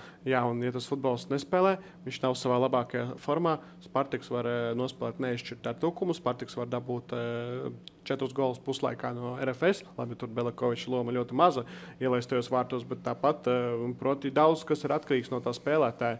Un, ja noņem vispār, ja nezinu, pāriet kaut kur nemaņa, tad kā spēlēs Spartaks, kāda tā būs komanda? Tā būs virslīgas 8, 9 komanda varbūt. Bet plus arī zini, kā ir. Pat ja tev klubā nav tā viena tik izteikta zvaigzne, manuprāt, Rīgā tomēr nu, ir sabalansēta komanda. Manuprāt, nav tā, ka viņam viens. Man, es noteikti nedomāju, ka tu, piemēram, izņemtu Brusolu vai vēl kādu vienu konkrētu spēlētāju, un viņam viss sabruktu. Es domāju, tā noteikti nebūtu. Viņam Skaidrs, ir labs nē, es neparu. Bet sports, es domāju tieši par, par to mārketinga pusi. Mm. Piemēram, kā mums bija Žalgirī, mums bija arī komanda, teiksim, vairāki līderi, bet nu, tu principā pats izdomā, kurus spēlētājus tu gribi pārtaisīt, uztaisīt par zvaigznēm, kur, kurus spēlētājus tu vairāk lietas vizuāļos, reklāmās un tā tālāk. Tu izvēlēsies kaut kādas vairākas sejas, bet principā ir tā, ka, ja tu izvēlēsies vienu seju, man liekas, Baltijas valstīs tas ir ļoti riskanti, jo tas spēlētājs var labi nospēlēt, vasarā viņš aizbrauks projām. Mm. Piemēram, nu, vēl ir jā, Rīgas klubos to darīt sarežģītāk, reģionālās klubos tieši vieglāk. Mēs paņemam Jelgavu, kur Ivo Minkevičs eh, ir speciāli pataisīts par tādu zvaigzni. Viņš arī ir uz plakāta ieejot Jelgavas futbola kluba bāzē, jo viņš ir Jelgavas futbola audzēknis. Ventspilī, labi, to, tur citādāk, citādāk komunikāciju nekomentēšu, bet tur arī Edu, Eduards Tīdenbergs, kā savējais audzēknis, jā kura tēvs arī spēlēja vietējā komandā. Es pirmo iedomājos Svārupu nu, šīs sezonas kontekstā. Noteikti. Jā, Svārups ir mainījis klubus, bet Edvards visu laiku, jā, visu karjeru ir spēlējis uh, Ventspēlī. Viņš, man liekas, jau pat kaut kādus rekordus tur stāda pēc aizvīto spēļu skaita, un viņš var tur celties un celties un apsteigt visus. Zini, kas man liekas, ļoti palīdz arī veidot tās pamazām zvaigznītes Latvijas virslīgā. Tas ir arī tā fantasy spēle. O, jā. Bet tomēr tu katru, nu, tev ir komandā tie spēlētāji, tie spēlētāji, kur dodas vairāk punktus. Nu, protams, ka tu viņus vairāk iegaumē, viņi tev liek uzmaidīt, vai ne? Un man liekas, ka fantasy spēle ir tā, kas. No, Tev, tev ļauj un it kā dod motivāciju vairāk pasakot virslīgā, iegaumēt sejas, iegaumēt tos uzvārdus. Man liekas, tas, tas arī ir, ir daļa no tā, kas principā tā zvaigznes arī veido. Kā jums iet fantāzija? Es pagaidām kopvērtējumā esmu trešais. Uh. Jā. Es eh, pēc pēdējās kārtas nokritu uz 27. vietu. Bija desmitniekā pirms eh, šīs kārtas, bet uh, iegājās te viss. Okay. Jums es esmu sab tādā sabiedrībā, kur uh, ir eksperti tiešām vārdu tiešākajā nozīmē, jo es pat negribu meklēt, kurā vietā es esmu. Pagaidām tā tabula ļoti cieši. Un uh, pat ja tu esi 200 teicis, tu vari cerēt, ka vienā atsevišķā kārtā tavi spēlētāji uzlidos un uh, uztaisīs. Un, man, uh, dabūs pirmo vietu. Man bija liela vilšanās, kad es Rīgā apcēlu pret Daugopili. Es visu laiku turēju no sezonas sākuma Vugaru sastāvā, un tad, kad es viņu ieraudzīju Rīgā FC spēlē, Smoto stadionā divas rindas sev priekšā ar cīsiņu mīklā un koliņu rokās, tad es sapratu, ka ir laiks pienācis piedot Vugaru. Es tev aizmainīju. Jā, pārējais laiks rīt. Iespējams, Vugars Skēros pamatīs virslīgu šonadēļ. Iespējams, ne visādas runas. Tukumu varbūt. Tukumā jau tur ir krāvā ar spēlētājiem. Vai tuvu tam? Jā, tuvojās. Uh, jā, šonadēļ, šonadēļ futbola bumbās plašāks ir par Tukumu. Tur vēl gan neatklāsim, kuri spēlētāji nāks klāt. Bet uh, pēc spēles pret RFS tās ziņas sākas pienākt no kurienes, no citām Latvijas komandām, kur spēlētāji, kuri mazāk tiek pie spēlēšanas, viņi mm. būs Tukumā un Tukuma sastāvs Liepājā ar visām problēmām kā nocīnījās, izvazāja oh, Liepāju un vajadzēja uzvarēt ar trīs vārtu pārsvaru, beigās 2-2 neizšķirts. Bet, ja nāks klāt vēl vismaz pieci spēlētāji, kaut vai tajā uzbrukumā beidzot kāds uzbrucējs parādīsies, tad būs laba komanda cīņā pat eh, ne par eh, vietu saglabāšanu virslīgā, bet varbūt arī par pirmo sešnieku. Vitoļnieks iepatīsies man pēdējās divās spēlēs, iest pa vārtiem tā arī uzrodas jauni teiksim, vārdi virslīgā. Tas arī ir forši Mm. vietējie spēlētāji, teiksim, latvieši. Sen aizmirsts vārds, sen aizmirsts vārds, pirms sešiem gadiem viņš spēlēja virslīgā. Tad vairāk bija kaut kur pārzemēm, kaut kur varbūt vispār pat kādu laiku nespēlēja viņš futbolu, un tieši šogad viņš atgriežas. Un, un, Un atgriežas ar golu pret goli. čempioniem. Jā. Klau, bet eh, nu, nav tā, ka tagad tukums stipri, eh, pastip, nu, it kā pastiprināsies un, un eh, mērķēs uz kaut ko vairāk, bet nu, pārējās komandas jau arī nesēdēs rokas klēpī. Jā, salikuši. es teikšu, ka šajā te brīdī, kad ir pārējais periods, būs tikai divas komandas, kuras pastiprināsies vai nu vispār nē, vai nedaudz. Meta Un Riga FC. un Riga FC. Riga FC ir trīs Bet es pozīcijas. saprotu, trīs, po kaut kas. trīs pozīcijas. lido uz eh, šejienes. Jā, trīs pozīcijas, kuras eh, varbūt jāpastiprina. Tas ir eh, viens mals aizsargs, tas ir uzbrucējs. Jo šobrīd ir divi, kuri konkurē, vajadzētu vēl kādu. Un eh, iespējams pārsarga līnija. Opa! Interesanti. Jo pa, pabeidzot to stāstu, ko es teicu, ka nepieredzējuši vārdsargi abām Rīgas komandām, jauni, varbūt Eiropas kontekstā tas var nospēlēt arī Nu, pa ļaunu. Pagaidiet, nu ne jau Ozols zaudētu savas pozīcijas. Es neticu. Man grūti iedomāties, ka Ozols īstenībā, ja mēs runājam par IGFC un tiem spēlētājiem, kas pirmais nāk prātā, man Ozola, nu, Brizola būtu pirmais un Ozols būtu Jā. uzreiz nākamais. Ko es noteikti izceltu. Man tas būtu liels trieciens, ja viņš pēkšņi nestāvētu vairs IGFC vārtos. Es atkal gribētu Stabilu pateikt, ka, piemēram, man, kā cilvēkam, kurš skatās futbolu, nedaudz cits viedoklis. Saprotu, ka tie vārdsargi var, varbūt Eiropas kontekstā viņiem tā pieredze nav. Bet, principā, ja tu viņus nekad tajā Eiropā neliksi iekšā, paņems vairāk pieredzējušu spēlētāju un liks viņu iekšā, nu, manuprāt, tā arī nav izēja. Es domāju, ka Īpaši vārds ar es, es īsti problēmu neredzu, ka jauns, nu, labi, protams, ka viņš var iztaisīt savas kļūdas, bet nu, arī pieredzējis vārdsargs vēl kļūdīties. Tad labāk, lai jaunāks vārdsargs uztaisīs savas kļūdas. Teiksim, tieši viņam ir nenormāli liela motivācija tādā spēlē, kā Eiropā sev pierādīt. Es domāju, ka gan Ozols, gan Kučers pagaidām Nu, nu, kopumā atstāja diezgan labu Nu, iespēju. Es, ne, es nedomāju, ka tas kaut kāds vājas vietas. Es to teiksim. nebūtu teicis, ja es nebūtu dzirdējis, ka Nē, Rīgā iespējams meklē papildinājumu mm. tieši vārdsarga līnijā. Nē, nu, konkurence, lielā konkurence jau arī ne, Ne, nekad nav protams, slikta. jā, man vienkārši šķiet, ka nu, Ozols arī līdz šim, manuprāt, Eiropā šim nav bijušas liels kļūdas. Nu, iepriekšējā sezonā. Eiropā, spēlējot nē, Eiropā, nu, vai ne? tās divas sezonas, Jā. tas ir desmit spēles kopā. Pendeļu sērijas. Pendels, kā viņi Divas jā, zaudētas, gan, lai gan viņš vilka, bet sērijas zaudētas. Bet labi, ne pa pendelēm vispār. Pendelis var ņemt ārā no konteksta. Bet eh, jāatcerās, visas pārējās spēles nu, n- nenāk nekas prātā. Nu, labi, un kas tur liepājā notiek? Kas tur dzirdams? Būs kaut kas labāk. Es viņu ieliku otrajā vietā sev pirmssezonas martā, martā, kad es izliku pirmssezonas Kaut kas jau tur jāmaina. Ja, tu, ja nepamaini, tad tā komanda lidos uz leju. Lidos uz uh, pirmo līgu. ar jā, ar esošo spēles manieru, ar to, kā komanda spēlē pret tukumu. Tas ir iespējams vājākais sniegums kādas komandas izpildījumā, kad šo zonu redzēts. Pat Tukums spēlē pret Daugopili, kur bija 0-6. Tukums uh, izskatījās priekšā simpātiskāk nekā Liepāja. Domas nekādas, uh, ātruma nekāda, inerts, pasivitāte, tāda sajūta, ka čaļi vienkārši negrib spēlēt šo maču. Traki, traki. Manuprāt, tāds sastāvs. Nu, tomēr pēc tiem uzvārdiem un eh, tām eh, transfer marketu vērtībām un to skatoties visus, tiešām šķita, ka nu, Liepājā ir nu, reāls titula preten- pretendents pat var būt. Jā, šobrīd vienkārši jāatcer, cik daudz spēļu Lietpājai paņems tā pārbūve, kurai viennozīmīgi ir jābūt, ko arī neslēpa Marks Zunters, kad es braucu vēl pirms kurzemes derbija, kad bija tikai divi zaudējumi pēc kārtas. Tagad ir piecas neuzvarētās spēles. Un, uh, tad jau runāja par pārējo logu, par iespējamiem pastiprinājumiem. Nu, tagad ir jāliek galdā un jādara kaut kas. Klau, Nākamie Rīgas derbiji šobrīd ieplānotas 30. augusts, 22. novembris. Katru ir mājas eh, spēlēm, kam, kam tagad ir vairāk mājas spēļu. Zini? Vispār šobrīd LFF statistikas sistēmā visas uh, spēles starp RFS un Rīgas arī stadionā. Tādi cilvēki mums strādā tur ģeniāli, bet nu, gan jau otrā būs Cerēs- konto stadionā. Jā, cerēsim, ka tā nebūs tomēr. Jo, nu, manuprāt, eh, Ja kāds, visi ja, iegūt no tā, ja šī spēle notiktu konto stadionā. Ja Piedod- kāds runāja par RFS, RFS bet, eh, lobiju, tad rekur viņš ir. Bet es Nē, ceru, nu, ka nē, tas vienkārši- vienkārši Gan jau ir kļūda vienkārši. Jā. mm, Paņems izlabos.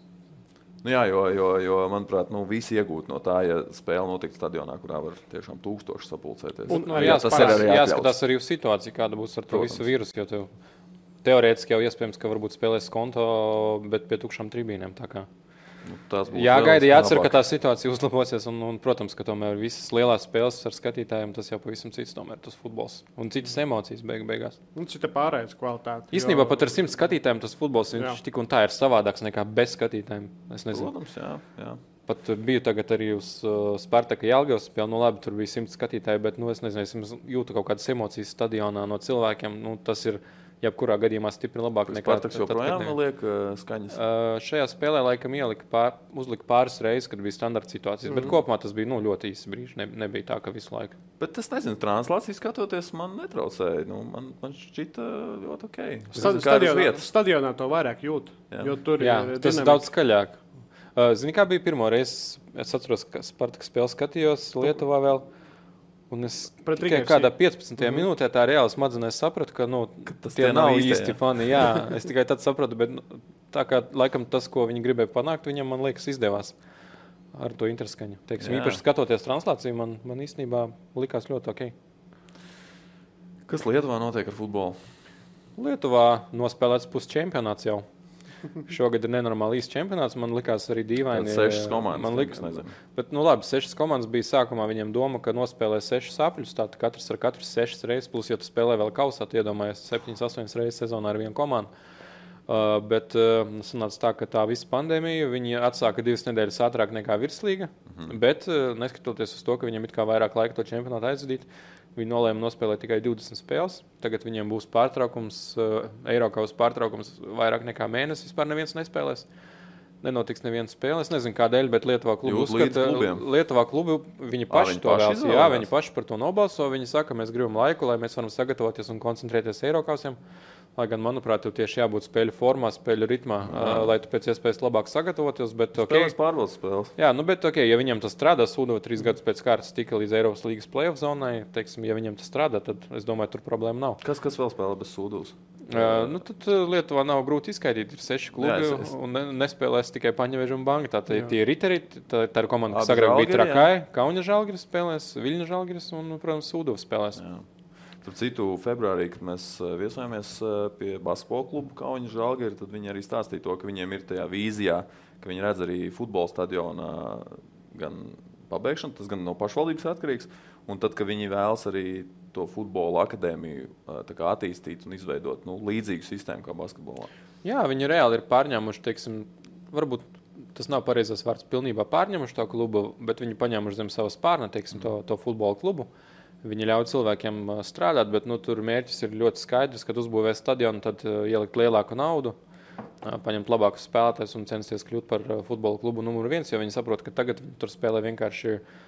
Es pat nevarētu nosaukt par stadionu. Tas ir vienkārši futbola laukums ar saliekamām tribīnēm, kur, tiek, kur var tikt kaut kādi 200-300 cilvēki apsēsties. Hans Vidus, es Uh, tieši uh, iedomājos. Es domāju, ka pat Hansa vidusskolā man vairāk tas izskatās pēc Jā. tāda laukuma. Jo, teiksim, tur ir viens laukums, pavisam blakus ir treniņš. Nu, tā ir treniņa bāze īstenībā, kur bērni trenējas. Mm. Tad viņi tur spēlē tās mājas spēles. Viņi saprot, ka nav jēga tagad ļoti investēt tajā komandā. Viņi principā spēlē ar daudz vietējiem spēlētājiem. Nu, Paņēmuši, plus tā konkurence nav tik liela, lai tu tāpat netiktu līdz jā, viņi ir paņēmuši ļoti jaunu treneru. Starp citu, tas ir uh, leģendārā Vlada Garasta mazdēls. Uh, viņš ir tikai pirmo sezonu kā galvenais treneris uh, pieaugušo futbolā. Viņi īstenībā fantastiski spēlē. Viņi tagad ir trešie, bet viņi tikai par punktu laikam atpaliek no Viļņa Žalgira. Tā kā viņi reāli cīnās joprojām par čempionu titulu, viņiem ir tāda simpātiska forša komanda. Es domāju, ka uzbūvēs to stadionu.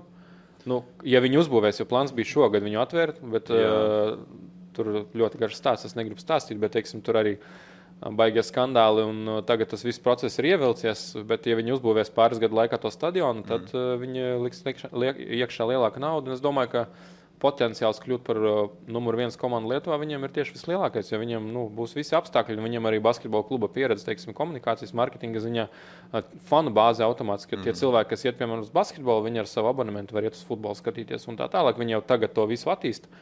Un uh, es domāju, ka tas, tas ir klubs, kurš skatoties tā nākotnē, es domāju, viņš varētu nu, noteikti stabili būs top 3 un, un varētu arī kļūt par čempionu. Iespējams, tas eh, šobrīd Eiropā viens no retajiem klubiem, kuru Jā. baro basketbola klubs. Jā. Nevis otrādi. otrādi. Jā, bet basketbola kluba vad, vadītājs Motijūnas arī ir pateicis, mēs ceram, ka nākotnē būs otrādi, bet nu, mēs saprotam, kā ir tagad. Nē, nu skaidrs, nu viņš saprot, ka tas ir drīzāk scenārijs, kā tas var notikt. Nu, jo tā ir visa Mhm. praksa visā pasaulē, ka tieši futbola klubi baro, baro Tā kā sporta veidus. Tas ir tāds, jā, interesantāk, interesantākais, teikšu, projekts pašlaik. Nu, varbūt pat nav projekts, tā ir vienkārši futbola klubs, kurš attīstās ar katru mm. gadu. un Tas, tas priecē, bet, piemēram, eh, ir tāds interesants čempionāts, jo pēdējā vietā ar pieciem punktiem, ja nemaldos, pēc desmit kārtām ir Riterei. Tā ir komanda, kur vienmēr bijusi top 3, top 4, vienmēr spēlē Eiropausos, un tagad desmit spēlēs viņam tikai 5 punkti. Kas, Viņi man principā ir tāds treneri. Jā, viņi atlaida treneri. eh, Protams, viņam te treneri vienmēr diezgan bieži mainās. Tā kā Kandidātos uz uh, Rītā treneri bija arī kāds Latvijas. Bet, cik saprotu, ja nav. godīgi, vispār nebija par to neko ne, nebija lasījis. Jā, nu, tas nebija arī dzi- arī īstenībā publiski, arī nebija nebija- arī publiski, bet nu, nebija arī dzirdējis. Zinu, zinu tāda informācija arī. Varētu būt. Es, es tiešām nezinu. Bet uh, tāds lielais stāsts nu, tiem, kas varbūt Lietuvas futbolam nesko tik ļoti, kāpēc tur ir tikai sešas komandas, sešu komandu augstākā līga. Nu, teiksim, Kur tā. tavs kroja palika? Mana kroja, diemžēl, Kur visi aizgāja projām. Vēlāk viņa sāka nodarboties ar, ar totalizatoriem. Un, uh, paldies Dievam, ka viņu laikam vairāk nav. Nu, žēl, protams, ne? kluba, jo tur bija labi cilvēki, kuri nebija ar to saistīti, bet, diemžēl, bija, bija teiksim, arī iekšā klubā cilvēki, kuri nodarbojās ar tām lietām. un tad Tas klubs, nu, protams, visi tādi projekti, viņiem ātrāk vai vēlāk pienāk gals, un, un, un tas, tās beigas pienāca. Žēl, protams. Uh, jo varēja, man liekas, būt tāda simpātiska komanda nelielā pilsētā. Tiešām tāds diezgan romantisks stāsts tas viss bija. Bet, nu, Nu, tā kā tagad ir eh, banga. Uh, jā, Banga arī, starp citu, tur bija tiešām ļoti simpātiska komanda. Viņiem ir viena no labākajām piramīdām Lietuvā. Teiksim, viņiem ir visas tās jaunatnes komandas. Galvenajā komandā ļoti daudz vietējo jauniešu spēlē.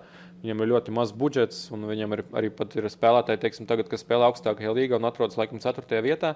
Nospēlē Uh, bet ir, viņiem ir, Žalgiri. jā, viņi nospēlē nešķirt ar žēlgari, bet viņiem kaut kāda puspamatsastāvā arī strādā darbos, teiksim, un viņi nav pilni profesionāļi, viņi ir pusprofesionāļi, jo viņiem arī ir darbs paralēli. Bet tā komanda ir ļoti simpātiska, pirms kaut kādiem 4, 5 gadiem, varbūt pat nedaudz vairāk, viņi bija pieņēmuši lēmumu pārdot to klubu uh, Krievu investoriem, un, diemžēl, izrādījās vēlāk, ka tie cilvēki atnāca ar mērķi pārdot spēles. Tad uh, īstenībā, ja ne fani bankas, tad es domāju, tur uh, tas klubs arī būtu bankrotējis, bet viņi izdarīja visu, lai tie krievi beigu beigās aizmūgtu prom, atdot klubu. Un, mm. Jā, nu divus gadus principā, tas klubs nodarbojās. Visi to zināja, bet, it kā, zin, kā pierādīt, jau ļoti sarežģīti. Tad beigu beigās klubs attīrījās, nospēlēja pirmajā līgā pāris gadus, un tagad viņi ir augstākajā līgā. Tiešām ļoti simpātiska tāda komanda. Bet, nu, jā, ir sešas komandas. Neviens no, no otrās līgas Lietuvā, principā, neviens īsti negrib iet uz augstāko līgu. Viņa argumenti ir ļoti skaidri, jo viņuprāt, federācija būtu jāpalīdz. Jo tu esi kā jaunais klubs, jā, jāizdara kaut kādas atlaides, jāapmaksā varbūt tiesneši, varbūt jāiedod kaut kādas prēmijas un tā tālāk. Un, uh, parasti tie mazie klubi viņi saka, tā, kāda jēga mums iet uz augstāko līgu, jo mēs esam top 3 otrajā līgā, mēs uzvaram spēles, cilvēki nāk, mēs maksājam salīdzinoši mazas algas spēlētājiem, un tagad mēs aiziesim uz augstāko līdu, līgu. Lietuvā ir ierobežojums, tev jābūt vismaz 300 tūkstošiem eiro budžets, un tev tas ir jāpierāda ar dokumentiem, lai tu varētu Tāpat saņemt licenci. basketbolā. Lai tu varētu saņemt licenci un spēlēt, viņi saka, nu labi, mēs savāksim to lielāku budžetu, mēs tiem pašiem spēlētājiem maksāsim lielākas algas, lai viņi nestrādā darbos un tikai spēlē futbolu. Mm. Viņi labāk par to nepaliks. Mēs būsim kaut kādā pēdējā vietā, neviens nenāks uz stadionu. Un tas ir tāds tā kā noburts aplis.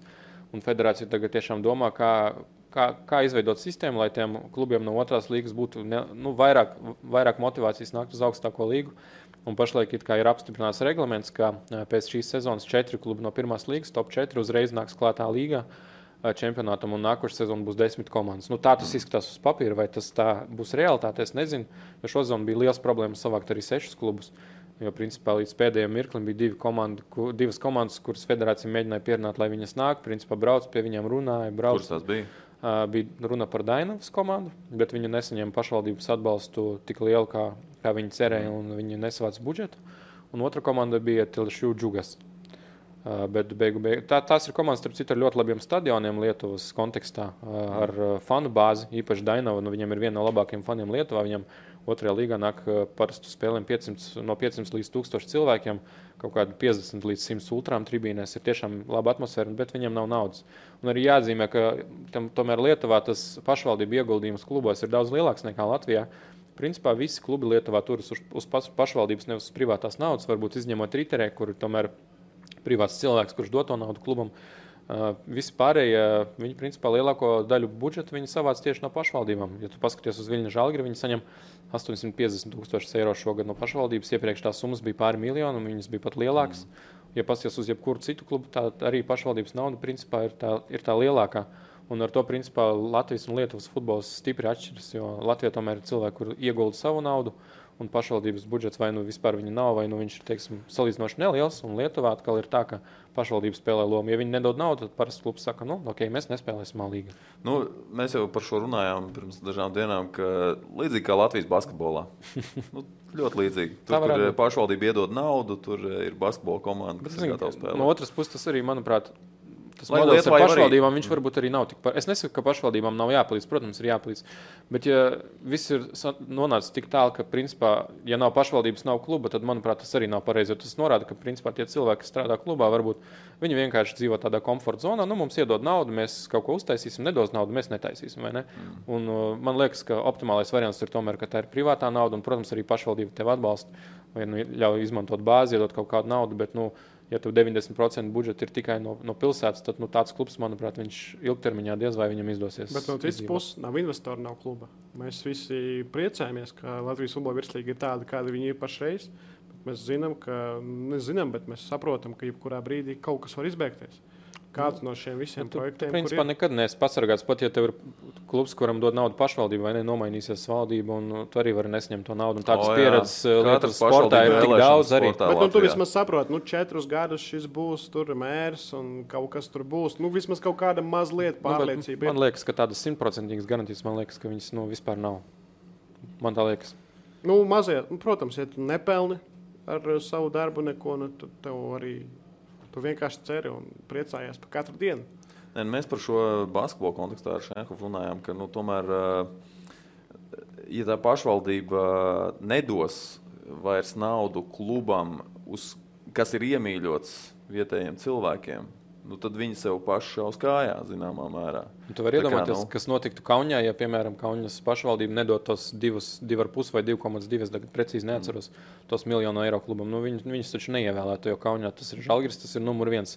Cilvēki var neēst mājās mēnesi, man liekas, bet viņam jāiziet uz basketbolu. Tur, tur tas ir, un tāpēc arī ļoti svarīgi mēram ir būt spēlēs vai nē, lai viņi redzētu un tā mm. tālāk. Mm. Bet nu, tas, arī, tas arī savādāk nedaudz stāsta. Ne Klau, uh, par līdzjūšanu un fanu kultūru kā tādu nav tā, ka Lietuvā tomēr, nu, Lietuva tomēr dienvidnieki jūs esat lietuvieši, uh, ka tur tomēr vairāk nu, tā, tā kultūra ir attīstījusies. Un, Un, reku, tu saki, uz otro līgu nāk pat tūkstoši skatītāji. Nu, mums arī uz tām mazajām pilsētām nāk bieži vien pilna stadiona. Jā, nu, šonadēļ ir... pirmajā līgā uz visām spēlēm bija sold out. Nu, cik vien var 250 cilvēki būt. Mm. Bet, uh, nu, ka, ka, un pirms tam, pirms podkāstā, man stāstīji, ka uz hokeja atnāca 10,000 vai cik cilvēku, ja, kad notika jā. pasaules čempionāts. Lietuvas hokeja izlases spēlē. Kas ir Lietuvas hokeja izlase, ja mēs tā skatāmies globāli? Ja? Tad nāk uh, 10,000 cilvēku. Ja tu man jautā par fanu kultūru, jā, es domāju, ka Lietuvā viņi noteikti ir spēcīgāki. Uh, principā visos sporta veidos, manuprāt, jo uh, gan futbolā, labi, tagad varbūt nav tās labākās dienas futbolā, teiksim, tā jau vairāki klubi, kuriem bija tiešām liels fanu bāzes, to klubu vairs nav, un automātiski tad arī fani vairs tās komandas neatbalsta, bet, nu, teiksim, kaut vai tagad Bangai ir vienmēr tribīnē no, no, no 40 līdz 100 cilvēkiem, kuri reāli atbalsta komandu, kur ir pilnīgi patstāvīga organizācija. Viļņa Žalgirim ir savi tiešām labi organizēti fani, kur arī uz kaut kādu kausa spēli var atnākt 300 uh, fanu trībīnēs, uz Eiropausiem var būt 500. Parastajā spēlē no 50 līdz 100 viņiem būs. Uh, nu, labi, paņēvēžai nav nekā, riterei nav nekā. Nu, teiksim, kaut kādam pusē no tām sešām komandām nav, bet, ja tu skaties uz otro līgu, tad tur arī ir daļa komandu, kur tiešām tie atbalstītāji ir. Un tagad ir pat tāda interesanta, tāds klubs bija Paņēvēžas ekrānas ar dziļu vēsturi. Uh, Un, uh, reāli uh, tas klubs kā bankrotēja, un bija iespēja, principā, jebkuram, kurš vēlas nopirkt vienkārši tā kluba vārdu ar vēsturi. Un, uh, cik es zinu, par ļoti maz naudu, tie pat nebija 10,000 eiro. To, to vārdu nopirka klubs, kurš spēlē Lietuvas pēc spēka trešajā līgā un arī ir no Paņevišas. Mm. Tagad tā komanda saucas oficiāli Ekranas, un uh, tie fani, kuri gandrīz desmit gadus nu, vairs nebija aktīvi, viņi tagad nāk uz tā kluba spēlēm, atbalsta. Un uh, pirmajā spēlē viņi laikam tribīnē bija virs 50 ar pirotehniku un tā tālāk. Tā kā, tā kā ļoti interesanti. Bet šādā ziņā es domāju, ka jā, virslīga ir tas, kur varbūt tas nedaudz pietrūkst. Mm -hmm. Labi, ir tās komandas, kuriem tas atbalsts ir, bet ir arī attiecīgi komandas, kur varbūt atbalsta nav. Man liekas, ka tieši atbalsta ziņā, īpaši ultrakultūra ziņā, Lietuva pašlaik noteikti ir priekšā. Bet, nu, zini, kā Latvijā futbolā īpaši nu, ir diezgan daudz jaunu klubu, RFS vai ne Rīga. Tās visas lietas viņas izveidojas. Nu, nevar uztaisīt dienas laikā vai gada laikā. Tam, Jā, bet tam, šiem abiem klubiem, manuprāt, Rīgai un RFS tajā nu, četru gadu laikā virslīgā tomēr ir izdevies jau, jau jā, jā. diezgan solidi. Nu, tieši tā, to, un, un, un ja tā savā, ja, no ja viss tā turpināsies, vai ne, ja klubi arī turpinās augt, arī strādās ar tiem līdzjutējiem. Uh, tad man liekas, ka tā nākotnē tie arī skaitļi varētu palielināties fanu ziņā. Un, un tam vajag laika. Tomēr nu, jauns klubs nebūs tā, ka pirmā spēle un tad nāks simts, simts skatītāji. Nē, es biju patīkami pārsteigts. Uh, vēlreiz to pašu Rīgas Dāngopils spēli pieminot, ka nu, tiešām Rīga pret Dāngopilu nu, varētu iedomāties. Nu, nav tas spēcīgākais pretinieks, bet nezinu, vai cilvēki bija noilgojušies pēc futbola vai kā. Bija tiešām ļoti patīkami. Tā viena puse bija diezgan, Jā, teikt, ir, diezgan skatītāji. Tie ir skatītāji, nav fani. Tur, Nē, nu, labi, bet tie, tādi superaktīvie fani, nu, viņi, ne, viņi vienmēr būs mazākums. Nu, Rīgā, Rīgā ir tādu superaktīvu fanu arī pa lielu nav. Teiksim, godīgi, RFS ir. Un tur arī ir dzīvi cilvēki, tie fani. Viņi var uzlikt banderi, viņi var izdomāt jaunu sauku, viņi var kaut ko izdarīt. Nevis tikai atražot to, ko pirms 20 gadiem Čelnē dziedāja Latvijas hokeja izlases atbalstītāji. Pēcīgs viedoklis ar kādiem. Nu, Tīri, jā, kas man patīk, jā, un turklāt, kas man ļoti patika, ka RFS grib atteikties no punkām sezonas beigās. Oh. Kas man kā cilvēkam, kurš sēž tribīnēs, ļoti kaitina. Jo tu, nu, labi, bungas var būt dažādas. Bet, bet tās bungas Latvijas futbolā ir tādas, kuras vienkārši daudz daudzīšanas pēc. Man uh, visvairāk, nu, man personīgi, kā cilvēkam, visvairāk patīk atbalsts, principā, kad cilvēki zied, aplaudē, bet, nu, tajās lielajās tribīnēs Eiropā, jo tu skaties, nu, kaut vai tagad bija Horvātijā diezgan nesen. Uh, nu, tomēr, kad tas pūlis ir tik liels, tur jābūt pāris cilvēkiem ar bungām vienkārši, lai uzturētu to ritmu. Tad, tā, tādā tā, ziņā es pilnīgi tam piekrītu, ka nu, tas ir kā kontrolēt to visu milzīgo cilvēku pūli. Bet, uh, nu, ja tur ir kaut kādi desmit cilvēki, tad varbūt arī tās bungas nav tas, tas jā, labākais. Tās bungas, principā, iznīcina tās desmit jā, balsis. Tieši, tieši tā. Jā. Klau, kā ar taurītēm futbolā? Ir oh, aizliegts. Es, vai... es labprāt aizliegtu, vispār neļautu ienest. Ne, man liekas, ka basketbolā pat ir aiz, nu, aizliegts, neaizliegts. Nezinu, vai var aizliegt, bet katrā ziņā tas Aizliegt? ir iz, iznīdēts no Latvijas basketbola. Ne, nu, zin, ir es zinu, ka Igauni atbrauc vienmēr ar taurītēm. Jā. Tas... Un tad tev galva vienkārši kūp. Ir taurīts. Bet ir arī vēl tie, tie super skaļi, ja tu atceries tās kaut kādas taurītes ar gāzi vai ar ko tur. Jā, jā, tie tas ir vienkārši. À, wow. Jā, šis bērnu turnīros vēl dažreiz ir. Es atceros, hokeja, kad es gāju tur uz kaut kādu pasaules arī čempionātu, man tā kaitināja. Bērnu, man, pat, man patīk tas naturālais atbalsts. Ka, nu, bērnu futbolā ir tā, ja kāds uh, spēlētāja vecāks ir uh, autobusu šoferis, tad viņš noņem to taurīti skaļo un ņem uz spēlēm un rada to troksni. Bet jā, par to ir jau Vuvuzelas, ir arī jā. Irānai, arī Taurīts savas īpatnējās, un viņi var to tās ņemt līdzi uz stadionu, jo tas ir kaut kas cits. Mēs bijām Lietuvā pirms kāda laika, izdomājuši ar faniem, parunājuši un taisām tādu tā, tā, tā kampaņu. Reklāmas kampaņu, teiksim tā. Tur mēs nu, naudu, naudu to principā neizmaksājām, bet vienkārši sarunājām ar faniem, viņas, jo, jo viņiem arī Lietuvas tiem aktīvajiem faniem, aktīvākajām grupām ir savi gan Facebook, gan Instagram mm. un tā tālāk. Uh, vienkārši uztaisīja plakātus, ka taurītēm nē. Un, principā, arī Līga to visu komunicē. Tas, principā, man liekas, deva rezultātu. Un, un, un nebija tā, ka neņem tālu, tu esi tur tāds un tāds. Nē, tur, tur doma bija tā atbalsta savu komandu ar balsi. Atbalsti, mm. atbalsta komandu un taurītēm nē. Un, principā, tas tiešām samazināja skaitu. Jo arī, ja cilvēks nāca uz trījiem, kāds redz, tad vienkārši fans piet klāt, viņam draudzīgi izstāsta, vai nāc pie mums atbalsta kopā, bet vai atstāja to taurīt kaut kur uz galda, pēc tam savāks, viņu tev nevajadzēs. Un tad bija, man liekas, ka, kad tu cilvēkam kaut ko aizliedz, tad vienmēr ir tāda pretreakcija, vai ne? Viņam Protams, liekas, jā. ko tu man te, ko tu man te saki, vai gudrinieks atradies. Mm, mm. Un ja tu viņam saki, kādēļ, kāpēc tas ir foršāk un labāk, tad man liekas, cilvēks arī rēģē savādāk. Klau, uh, mums ir diezgan daudz uh, sporta centra lietotāju jautājumu. Bet pirms mēs eh, ķeramies pie tiem klāt, eh, šī ir 90. epizode. Man ir liels prieks, ka mums joprojām kopā ir arī Pits Meistars, kas eh, paēdina mūsu studijā, vai nu pirms, vai nu pēc ierakstiem. Un gribu pateikt visiem pīcis meistaru potenciāliem klientiem un mūsu podkāstu klausītājiem, ka bez iespējas baudīt pīcis klātienē kādā no pīcis meistaru pizzērijām Rīgā, Ogrē vai Rēzaknē joprojām ir lieliski iespēja pasūtīt pizzas arī mājās ar atlaižu kodu ēdpīcu mājās, kas ir jānosauc tajā brīdī, kad zvanām uz pizzeriju un pasūtām pizzu. Un tāpat mm, joprojām ir, eh, ir atlaides eh, un akcijas eh, pizzas meistara pizzām un pizzu pasūtījumiem Voltā un Boltā. Šajās ēdienu pasūtīšanas aplikācijās arī var iegādāties pizzas ar, ar atlaidēm un izmantojot pizzas meistara akcijas. Tā kā vēlreiz saku paldies pīcis meistaram par, par picām. Mēs turpinām ar lietotāju jautājumiem.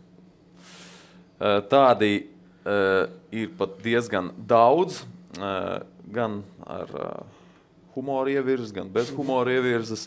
Bet kaut kāda metas Lūk, Krievu frakcija Twitterī prasa Pauļum pačukstēt, kur kauguros var dabūt labas kvalitātes pašbūvēto, jo nedēļas nogalē pirms spēles ir jāsagatavojas. Ja godīgi, tad tiešām pilnīgi nezinu. Nav ne jausmas. Jo, kad es dzīvoju Kauguros, tad, es, tas neinteresēja. kad es dzīvoju Kauguros, tad man tas nebija aktuāli, un tagad es vienkārši nezinu. Jābrauc ekspedīcijā, varbūt. Es, es biju Kauguros, jā, tagad uz spēli, bet uh, neko jā. tādu interesantu neredzēju. Zigmunds uh, Fritsons, mums labi zināmais, prasa. Uh, ja Arkādijs un Pāvils būtu obligāta prasība, ja viņiem būtu, ja jums abiem būtu obligāta prasība pārkvalificēties jau rītdien, tad ko jūs abi izvēlētos no šīm opcijām? Galvenais treneris, tiesnesis, LFF prezidents vai kāda kluba talismans? Un kāpēc tieši tāda izvēle? es biju domājis, es esmu pēc kārtas dokumentējis četras FK Tukums 2000 TSS spēles. Katrā no šīm spēlēm Tukums guva vārtus. Tukums arī divus punktus izcīnīja, varēja vairāk. Domā, tu jau esi talismans. Pamazām jau kļūst, tāpēc, jā, treneris skaidrs, ka nē. Tiesneses noteikumus es arī ne visus zinu, teiksim tā. Un tad, jā, tad labāk LFF prezidents. Nekā talismans. Jā, jo talismans es jau esmu. Ā, tu jau esi talismans. nu, ja tikai jāizvēlas no, no, no tiem, ko minēju, Maskavas es tiešām nebūtu. Bet eh, nu, tad es būtu treneris. Vis, vistuvāk futbolam, visvairāk, tomēr, jo man tas jau arī patīk futbolā, būt iekšā, skatīties treniņus, skatīties spēles. Es nezinu, es nedomāju, ka es būtu labs treneris, jo man, man nervi ir tādi diezgan, man liekas, ka es sāktu psihot, ja komanda spēlētu slikti, bet eh, nu, teorētiski es, es gribētu. Es uh, ticu, ka kāds izvēlētos arī tiesnesi, un uh, tiem visiem, kur izvēlētos kļūt par tiesnešiem, es noņemu cepuri, tiešām es nekad mūžā nevarētu droši vien darīt tādu darbu. Jā, tiesnesis. Visu laiku tevi kliedz, tu vienmēr esi vainīgs, vienmēr kādam ir slikti. Nedrīkst nekur strādāt, jo tu esi atkarīgs. Tad neesi objektīvs, vēl teiks. Dainis Sondors Twitterī prasa, kas ir lielāka nelietība - netirgot alu stadionā vai translēt spēli, kas filmēta pretī saulē. Nu, par sauli jau teicu, ka konto stadionā būtu citādāk, vispār Arkādijas stadions ir ļoti sarežģīts no TV produkcijas viedokļa. Uh, Tu nevari uzlikt krānu, kā tur piedāvāja, jo tad, tam krānam ir jāpārtrauc eh, vilcienu kustība no Rīgas uz Jelgavu un Jūrmalu uz piecām stundām. Bet tā ir problēma. jā, tu nevari arī īsti. Pagaidām, ka Rēļins jau var sarunāt ar tālu linku. Satiksmes ministru. Viņam jau ir izdevies šo to sarunāt nu, jā, par vilcieniem. Aleksandrs Jakubovskis nevar sarunāt ar celokomotīvu. Varīties, bet eh, nu jā, arī no otras puses tur ir koki tur ir skatītāji, tur līdz ar to arī tur kaut kā jāierobežojas, un tad varbūt tajā spēlē būtu vēl mazāk par tiem 150 skatītājiem. Un krūti, var sakot, sarežģīts stadions no translācijas viedokļa. Nav tā, ka tu vari pēc burbuļu nūjiņas eh, izdarīt tā, ka tas stadions uzreiz pārveidojās kā robots un uh, translācija ir piemērots. Nu, viens risinājums ir rīkot spēli desmitos vakarā. Jā, desmitos Sāk vakarā, desmitos vakarā vai divos dienā, vai vēl kaut kur tā, kādā citā laikā. Bet piekdien divos dienā, jā. Piemēram, man kā, kā skatītājiem desmit eh, arī būtu tāds labs laiks, bet nu, jādomā arī par to, ka cilvēki tomēr iet uz stadionu vai nē, nākamajā dienā tur bērniem uz, uz skolu un tā tālāk, un tā atkal ir problēma. Nē, protams, es, tas bija vairāk kā joks. No, no filmēšanas puses tas būtu ideāli. Man vispār jā, liekas, ka jā. pats, skat, pats foršākais produkcija vienmēr ir tad, kad tu spēlē tumsā, kad ir labas gaismas, kvalitatīvas, nezinu, tur liepāja vai kaut kas, vai skonto. Nu, tad tu tiešām izbaudi futbolu. Nu, Man par, personīgi tie ir vislabākie, vispatīkamākie laika apstākļi. Nu, par alu nu, tagad jau arī nu, ar visiem šiem skatītāju ierobežojumiem, nu, kur, tur tikai mīnusā to alu var tirgot. Un, nu, nu, nu, nav, nav jau arī izdevīgi. Ja, tad, kad, eh, tad, kad nav ierobežojumi, tad jau šur tur tirgo. Šur tur jau Dāngos stadionā tirgo. Jā, piemēram. jā, par to arī cepurnost. Tieši tā. Eh, ejam tālāk. Arvis ar uh, lietotāju vārdu Kadrs 33 prasa, kurš ir vislabāk apmaksātais spēlētājs virslīgā un kāda aptuveni ir alga. Nu, es pieļauju, ka Pāvils varbūt šajā ziņā varētu arī neizteikties. Jā. Uh, varbūt Lietuvā nosaukt. Lietuvā. Jā. Lietuvā kolēģi pat bija raksts sagatavojuši ar aptuvenām algām, un tur lielākā alga bija 10,000 eiro mēnesī spēlētājiem. Kaut kas tāds. Okay. Tā Sūduvā kā, droši vien. Uh, Nu, visticamāk. Vai nu Sudu, vai no Žalgiris, tagad pat neatceros. Žalgiris. Drīzāk Žalgiris. Nē, Sudu vai kurā gadījumā lielāks budžets. Tā kā, bet, eh, bet bija 10 tūkstoši aptuveni tādā plus mīnus. Tu zini par virslīgu kaut kādus ciparus. Tagad jau pēc uh, pandēmijas Un pēc daudziem vida. grieza nost, daudziem grieza nost. Vai nu Vits, vai nu Covid. uh, jā, tad uh, nu skaidrs, ka tas nav Latvijas. Visvirsīgais apmaksātākais spēlētājs. Tu to spēlētāju vari atrast starp rezultātīvākajiem, ja ne šīs sezonas, tad pagājušās sezonas futbolistiem. Bet jā- jā- jāuztais arī, jāmēģina kaut kā izdabūt ārā. Jāuztais pētījums ar kolēģiem. Arī. Tas ir, jā, tas ir tas, kas man arī, ko es no lietuviešiem vienmēr tā.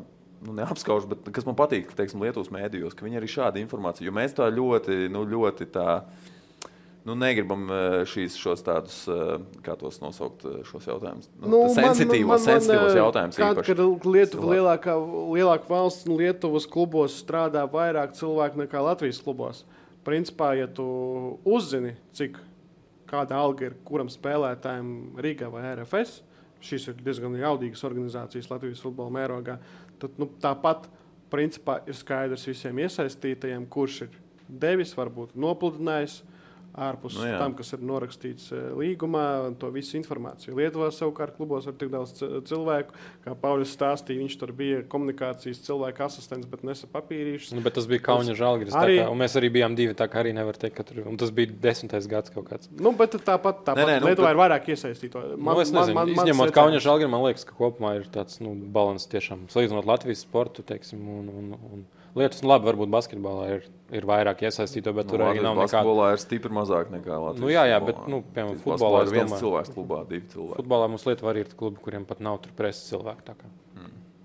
Uh, jā, bet, uh, teiksim, uh, ja mēs runājam par uh, šiem algu sarakstiem, tad vienmēr Lietuvā parādās, vismaz basketbolā, katru gadu arī uztaisīt kaut kādas futbolā uztaisījām. jā, topus un sarakstus. Mums tas ir tas, kur jūs darat ļoti labu darbu, bet tas ir tas, ko es vēl gribētu.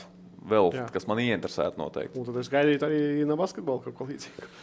Tur būtu uh, būt kauns, tā teikt, likt pēc tam klāt tos ciparus. Nē, īstenībā. Edmunds bija uztaisījis, man liekas, tas bija 14. gads. Tad tur arī vairākiem klubiem bija 200 līdz 50, plus apmaksā studijas meta, plus prēmijas. Nu, jā. Dažiem leģionāriem daudz, pārējiem ap 800. Nu, būs arī klubi tādi Latvijā šobrīd virslīgā, kuriem arī kaut kas tāds arī būs. 800, Protams, jā. 700 eiro vidējās algas. Nē, nu, protams, tā atšķirība ir milzīga. Es domāju, nu, Nu, Skaidrs, ka lielākā intriga, lielākā intriga ir par to, cik pelna Rīga un RFS ārzemnieki.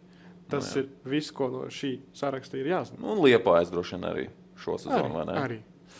Labi, ejam tālāk. Uh, Polijas futbola uh, apskatnieks uh, par Bal- Baltijas. Polijas futbola, nē, Baltijas Baltiski futbola apskatnieks. Tas- Jā, Baltijas futbola apskatnieks Polijā prasa. Kādēļ Lietuvas līnija var skatīties YouTube no ārzemēm, bet virslīgi joprojām, nevar? Šis gan droši vien jautājums, ko tu varētu atbildēt. Nu, tas jau vienmēr ir saistīts arī ar līguma attiecībām ar partneriem, teiksim, Lietuvā. Tie līgumi ir tādi, ka YouTube, YouTube ir pieejams visiem. Teiksim, Latvijā parakstīts ir savādāks līgums, jo Latvijā arī attiecīgi nu, Lietuvā. Principā, agrāk Lietuvā arī televīzija vispār nevienu nerādīja čempionātu. Tagad rāda Lietuvā, tas ir Delphi portāls, kurš rāda līgu, bet nu, ir sarunāts, ka to var arī skatīties jebkas. Mhm. YouTube un Latvija atkal ir savādāk. Vienkārši Tas ir tiesības. Kā, Jā, nu tieši tiesības. tā ir sarunāts, vai ne, ka ir tiesības mm. sporta centram, best for sport attiecīgi, nu, lai cilvēks skatās tur, nevis skatās, skatās kaut kur internetā. Tā, tas Nu, ir, tu- tas ir diezgan arī- arī... normāli. Īstenībā pasaulē ir ļoti reti, ka tu vari nu, līgas spēles skatīties uh, YouTube pavisam par brīvu. Jā. kanālos, jā. Man liekas, Jā, es Krievijas arī- Premjerlīga var arī- ārzemēs skatīties uh, no šī gada, bet bez komentētāja. Man liekas, ir tāda iespēja. Es zinu, ka Lietuvā tiešām to var Jā. skatīties. Mhm.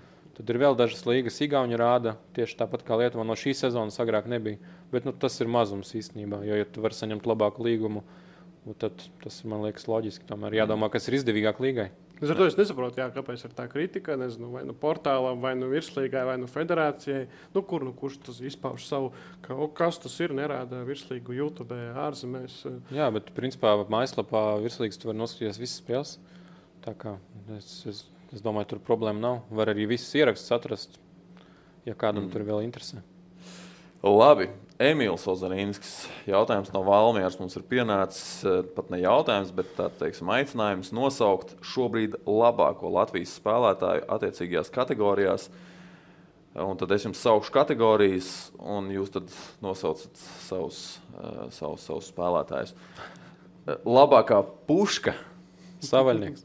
Nu, protams, Jāmin, ka Roberts Savaļnieks ne tikai Daugopilī uzšāva, Viņš eh, mačā pret Metu, kas bija nākamais, ko varbūt arī daļa neskatījās. Eh, tajā mačā viņš izslēdza metas vadošo aizsargu Kristofru Gulbi ar spēcīgu sodu. Trāpīja pa galvu un vajadzēja nomainīt futbolu.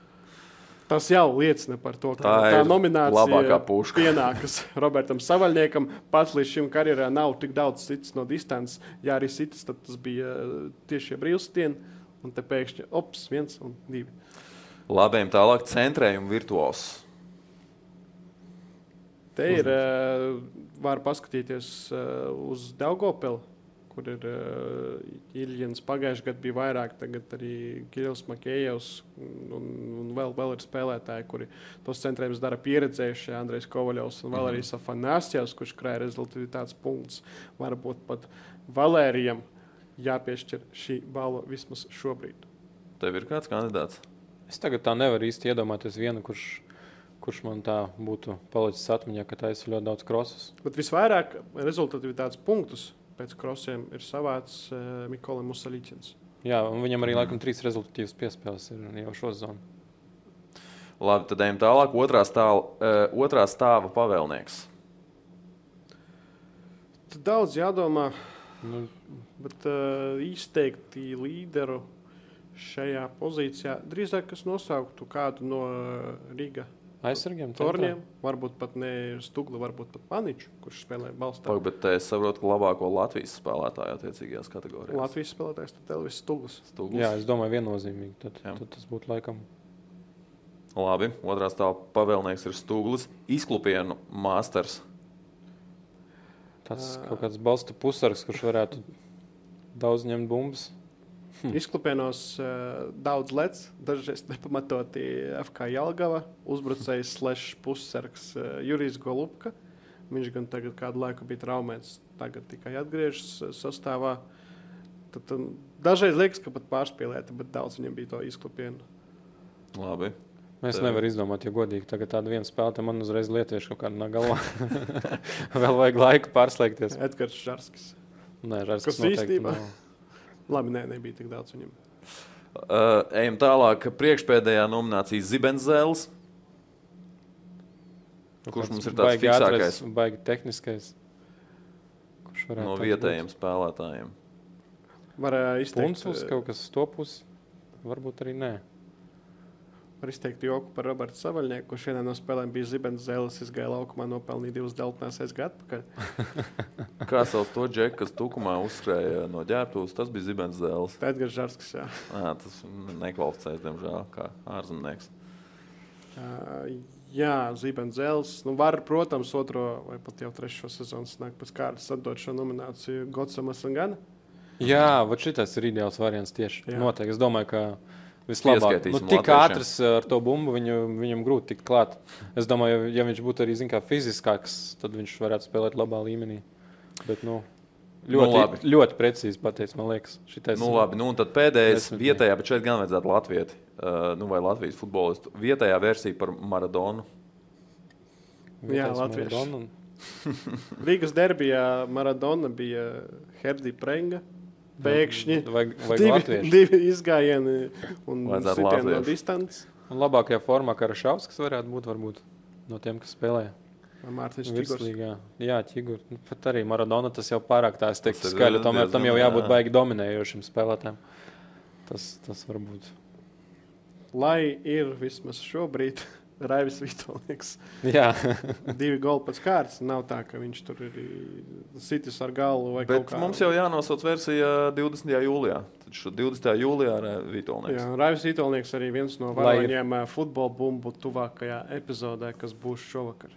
Super, futbola bumbas. Tātad, nu, droši vien, tad, kad jūs klausāties šo epizodu vai skatāties, tad jau ir pieejams sporta centra portālā arī vai YouTube. Vai Nu, ja skaties pirmdien, tad pirmdien 21.15 ir ēters. Jā. Uh, labi, un tad mums ir diezgan daudz arī jautājumu Instagram. Un uh, Instagramā ķeramies klāt uzreiz Latvija pret Lietuvu, kura goma, komanda uh, vinētu 2025. gadā. Kuram mums ir spožāka nākotne? Es domāju, ka Latvija jau sliktāk nekā Lietuvai nākotnē nevar būt futbolā. Man tā izskatās. Tik traki. Jā. Nē, noteikti Latvijā. Es tagad vienkārši izdomāju, Latvijā jums vismaz ir metas akadēmija, kur tiešām ir daudz talantīgu pušu. Ja mēs paskatāmies savstarpējos rezultātus, jaunatnes izlases, nu, tad Latvija ir priekšā. Es domāju, pēc pieciem gadiem tā atstarpe būs vēl lielāka. Nu, plus mums ir liepa Daugopils. Uh, jā, es vispār nav, nav šaubu, vai es pēc par Latviju viennozīmīgi. Tu piekrīti. Nu, es, man grūti oponēt kaut ko. Man grūti atrast kaut ko labu. Nu, mums ir viena no sliktākajām paudzēm Lietuvā, tagad, kas vispār jebkad ir bijis. Arī Ja skatās no 17 uz augšu, nu es tur redzu tikai kādas divas, trīs interesantas spēlētājas. Lietuvai tuvākajā laikā nebija U fināla turnīrs? Nē, tagad it kā nē, sieviešu. Mums bija 17 sieviešu, sieviešu bija, bet jā. tagad, tagad nekas nav paredzēts. Mm. Pasaules futzāla čempionāts. Varbūt jā, to bija pareiz, domājis. Nē, bet, bet man, pārcel... man, likās, man likās vēl kaut kāds no U čempioniem. Igaunijai vajadzēja būt šogad. Kaut kāds Eiropas vai pasaules noteikti nav.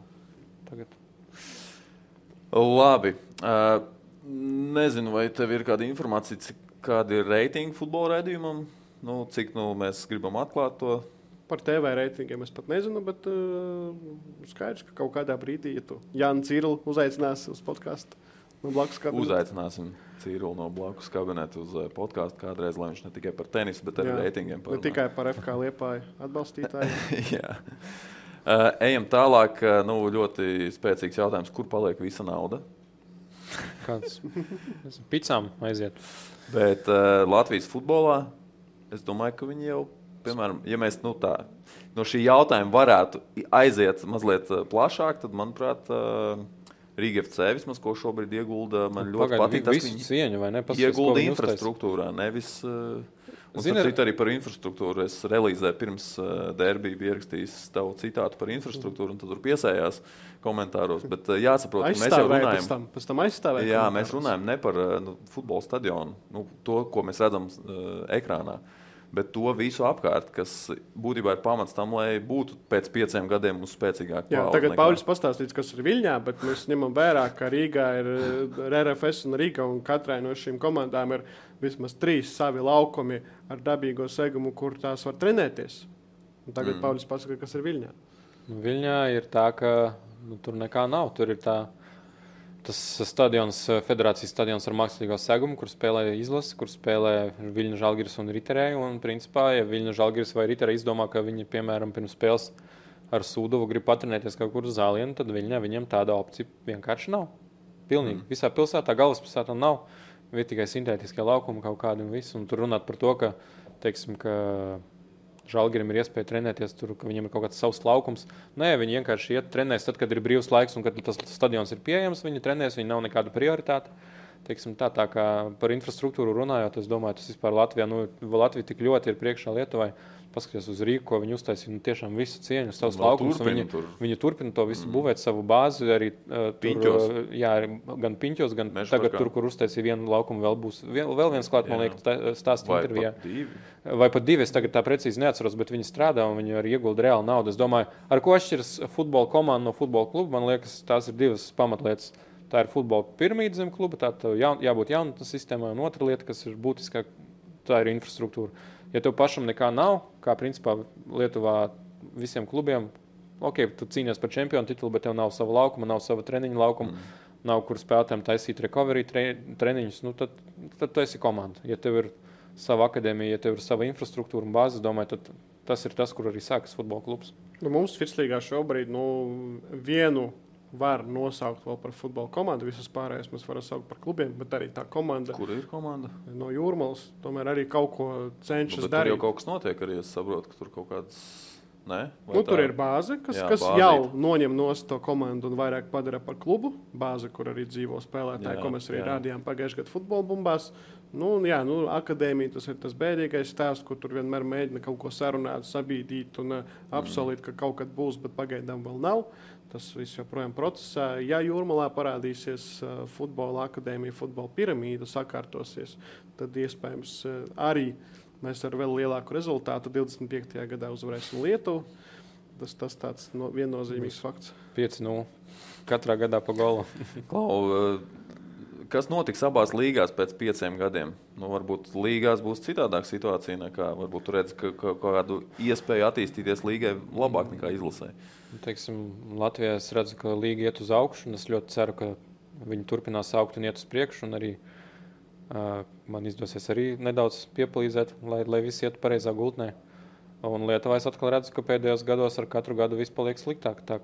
Es domāju, ka tāda nē, es vienkārši es domāju, ka kaut kad nu, tu sasniegsi to, to zemāko investors. punktu, un tad, tad jau viss ies pa, pamazām uz augšu.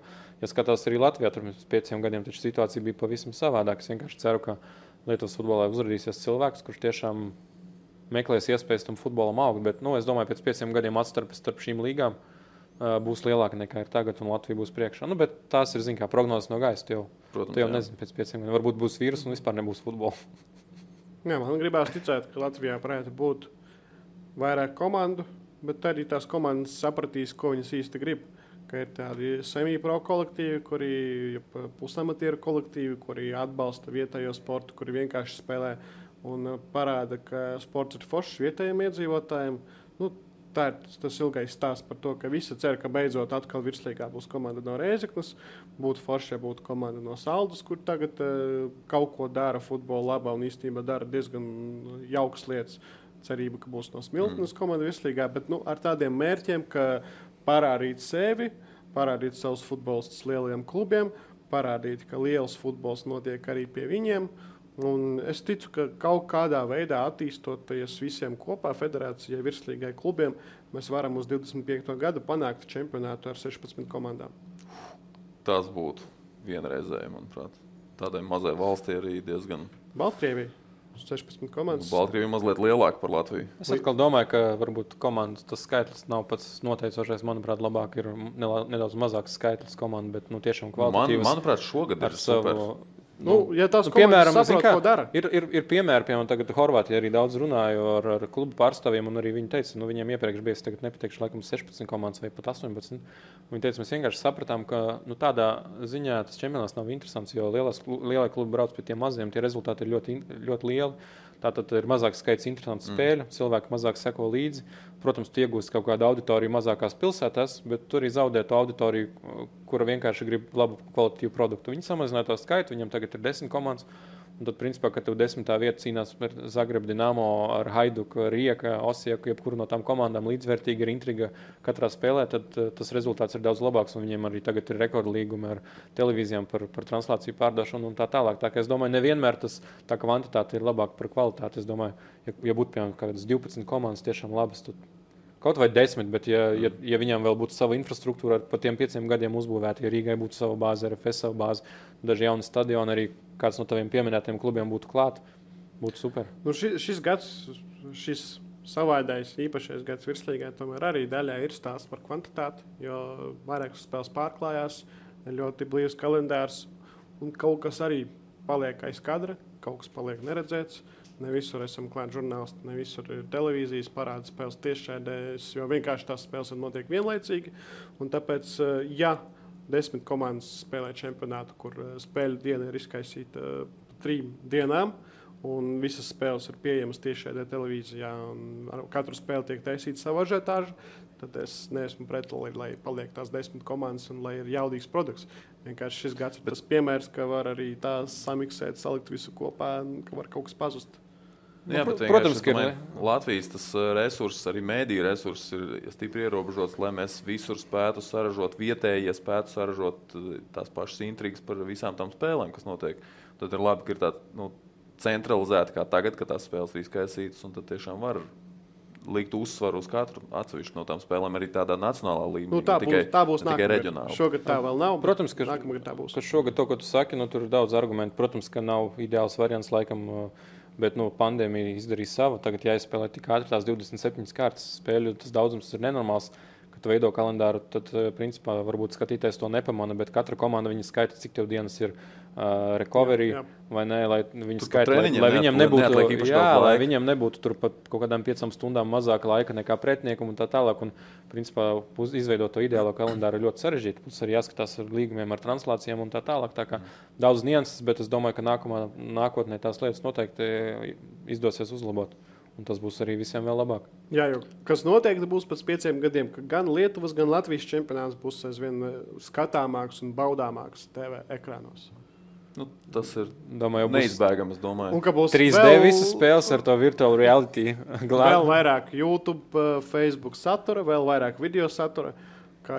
Jautājums, ir... vai tajā brīdī tas būs līd, ies līdzi pasaules tendencēm, vai pasaules tendences jau būs aizgājušas vēl vairāk. Varbūt, varbūt vēl aizies, bet tāpat atcerēsimies, pirms pieciem gadiem mēs tur priecājāmies par to, ka ir rezultāts piespēles saskaitīts, mm. roku sarakstīts vienā rakstā. Tagad tu fantasy ka... spēlē. jā, tagad mēs spēlējam fantasy, un mēs jau nedomājam un negaidām, kad Edmunds tās piespēles saskaitīs un uh, publicēs. Vēl no nu, fantasy pagājušā gada uzvarētājs un uh, Latvijas labākais, vienīgais futbola vlogeris. Nav grūti būt labākam, kad esi vienīgais. Jā, tāpēc man dažreiz arī nepatīk tās nominācijas. Labākais tur, eh, spēļu organizators, labākais radošais direktors, tur, kur ir divi vai trīs cilvēki. Tas vai nu nozīmē, ka tas otrs ir sliktākais? Un vai nu īpaši nekam neder? Ko lepoties. Bet, nu, katrā ziņā mūsu draugs. Vienīgais žigājos. Jurijs Žigājovs uzdod viens jautājumu. No, viens no trim žigām. Starp citu, cilvēks, kura dēļ Arthurs Šefs še, sēžot šajā so, uh, krēslā, bija gatavs upurēt pat vienu komandu virslīgā, lai tikai Gājos turpinātu savu futbola uh, vlogu. Pat vienu komandu basketbola virslīgā. Nu, tur viņas pašas upurējās bieži vien. Bet uh, viņš jautā, kurš ir labākais futbola mēdījis Lietuvā? Mm, futbola mēdījis, nu, principā lai cik smieklīgi tas izklausītos, tāda Lietuvā vispār nav tā, kā teiksim, Latvijā ir sporta centrs, kur visi koncentrēti, teiksim, lielākais, noteikti populārākais un tā tālāk. Lietuvā tā nav. Ir basketbola daži portāli, kur cilvēki, nu, teiksim, tā ir daži portāli, bet ir viens diezgan izteikts līderis, kur pārsvarā cilvēki izmanto. Jā. Nē, tas ir basketbols, tomēr kvalitātes ziņā es teikšu. Okay. Krepšinis ir vairāk, viņa, viņa daudz raksta, bet kvalitātes ziņā viņa stipri atpaliek un arī konta ziņā. Man liekas, ka 15 bet, nu, labi, ir, teiksim, divi lielie portāli okay. basketbolā. Un, teiksim, futbolā uh, nu, vispār nav, vispār nav sava portāla. Ir tāds portāls, uh, Eurofutbolu viņi raksta par visu futbolu. Tas, ir, tas nav tikai Lietuvas futbols, viņi raksta par visu, bet tur ir daudz arī relīzes un tā tālāk. Un arī bija tāds Lietuvas portāls, futbols LT, bet viņi tagad nopirka TV3 uh, kopējais uzņēmums un, teiksim, viņi atsaka, ka atsevišķi portāli nav. Mm. Tad tāda futbola mēdīja nav, bet uh, kvalitātes ziņā un cik daudz viņi raksta un pievērš uzmanību, tas noteikti ir 15 min LT. Jo viņi daudz, taisa daudz nu, tos autoru rakstus, tā līdzīgi kā sporta centrā par līgu un tā tālāk. Mm teiksim, es domāju, viņi ir līderis pašlaik Lietuvā. Bet tā īstenībā žēl, ka nav normāla futbola mēdīja Lietuvā. Tāda vispār nav. Ne Latvijā. Esmu strādājis vienā pirms kādiem septiņiem gadiem, bet beidzās ar to, ka laikam septiņus mēnešus neko nedabūju ne santīmu un, un viss mm. beidzās. Ejam tālāk. Kāpēc Latvija savstarpējās spēlēs apspēlē Lietuvu, pat ja rankingā šī lietuvieša ir augstāka nekā, nekā Latvija? Es nezinu, man eh, vienmēr daudz uzdod to jautājumu, kas ir spēcīgāka izlase Lietuva, Latvija. Nu, man liekas, ka, ja tā ņem individuāli spēlētājs pa pozīcijām, tad man liekas, ka Lietuva ir nedaudz varbūt, spēcīgāka pašlaik, bet nu, principā tas spēku samērs ir nu, ļoti līdzīgs. Nu, tiešām. Es domāju, ka Baltijas kausa nav jāņem par to piemēru, kas ir spēcīgākais, jo tomēr Baltijas kausa parasti ir bez optimālajām izlasēm un tā tālāk. Nu, mums ne. Nu, nu labi, es, es, es tā plus mīnus skatos. Liet, nu, arī Lietuva arī plus mīnus tas sastāvs ir labs, bet nu, tomēr tur arī tas maiņu skaits, rotācija kaut kāda notiek un tā tālāk. Es domāju, Baltijas kausa nav tas, kas tā pilnībā parādās. Es nedomāju, ka Latvija ir tāds. Nu, jā, tā kā es domāju, viens no vecākiem, ne? Nu, prestižs kaut kāds ir. Tomēr. Eiropā vecākais ir Latvijas. Nu, tā teorētiski skan, bet nu, es domāju, ka tās izlases diezgan līdzīgas. Manuprāt, individuāli spē spēcīgāki nedaudz spēlētāji varbūt ir Lietuvai, bet nu, kopumā tas ir tāds baigi, baigi 50-50. Nu. Bet, nu jā, jāsaka arī, ka to rangu jau sen vajadzētu kaut kur izmest ārā, neskatīties. Ko? Ne jau tāpēc, ka tā ir FIFA rangu. FIFA rangu. Jo nu, nav jēgas katru mēnesi tur rādīt ar pirkstu, re, kur ir. Abu dabi izlasē, kur ir Vatikāna. Lietuva arī tā vienmēr raksta. Katru mēnesi virsrakstī. Latvija pa vidu, tur ir Madagaskāra mums apsteigusi. Nav jāskatās šitais, jo tas ir tas pats, es nezinu, kā skatīties, eh, kur ir Šakiras dziesma topā, un līdz ar to secināt, ka Šakira jau ir sliktāks par Madonu. Nu, vienalga. Nu, kuri tādi Kaut kādas lietas jau parāda, tomēr tas, tas, tas reitings, bet, nu, bet tādā ilgtermiņā tā baigi iespringt. Vai katru mēnesi, nu, tas kaut ko. Nu, Lietuvā katru mēnesi ir tā, ka, oi, Lietuva ir zem nu, Bermudu nu, salām un tā tālāk. Ja? Nu, Bet, es, nu, arī, man jau apnīk, es nekad neklikšķinu no šī. Pirmo, pirmo 20 vēl var būt, var paskatīties. Tur tas parāda, Bet kādā formā, tās izmaiņas. kādā formā atrodas tās izlases, kad ir tās spēles. Jo tiešām šobrīd jau arī tas rangs īstenībā viņš nemirst, viņš mainās. Jo dzēšās rezultāti laikam, jā, no pagājušiem jā, gadiem, un tur tās izlases joprojām tur mēs iespējams pa Covid laiku kaut ko esam apsteiguši, vai tieši pretēji kāds mums ir pagājis garām, kaut kāda atkal Madagaskāra. Bet nu, tas reitings arī viņš tomēr, lai vai kā.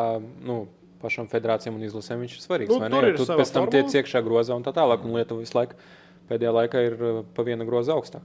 Jā, pagaidām, uh, vismaz ko, šagad, ko tagad ir uh, izveidojusi UFA ar Nāciju līgu, ka primārais ir tas kopējais rangs Nāciju līgā.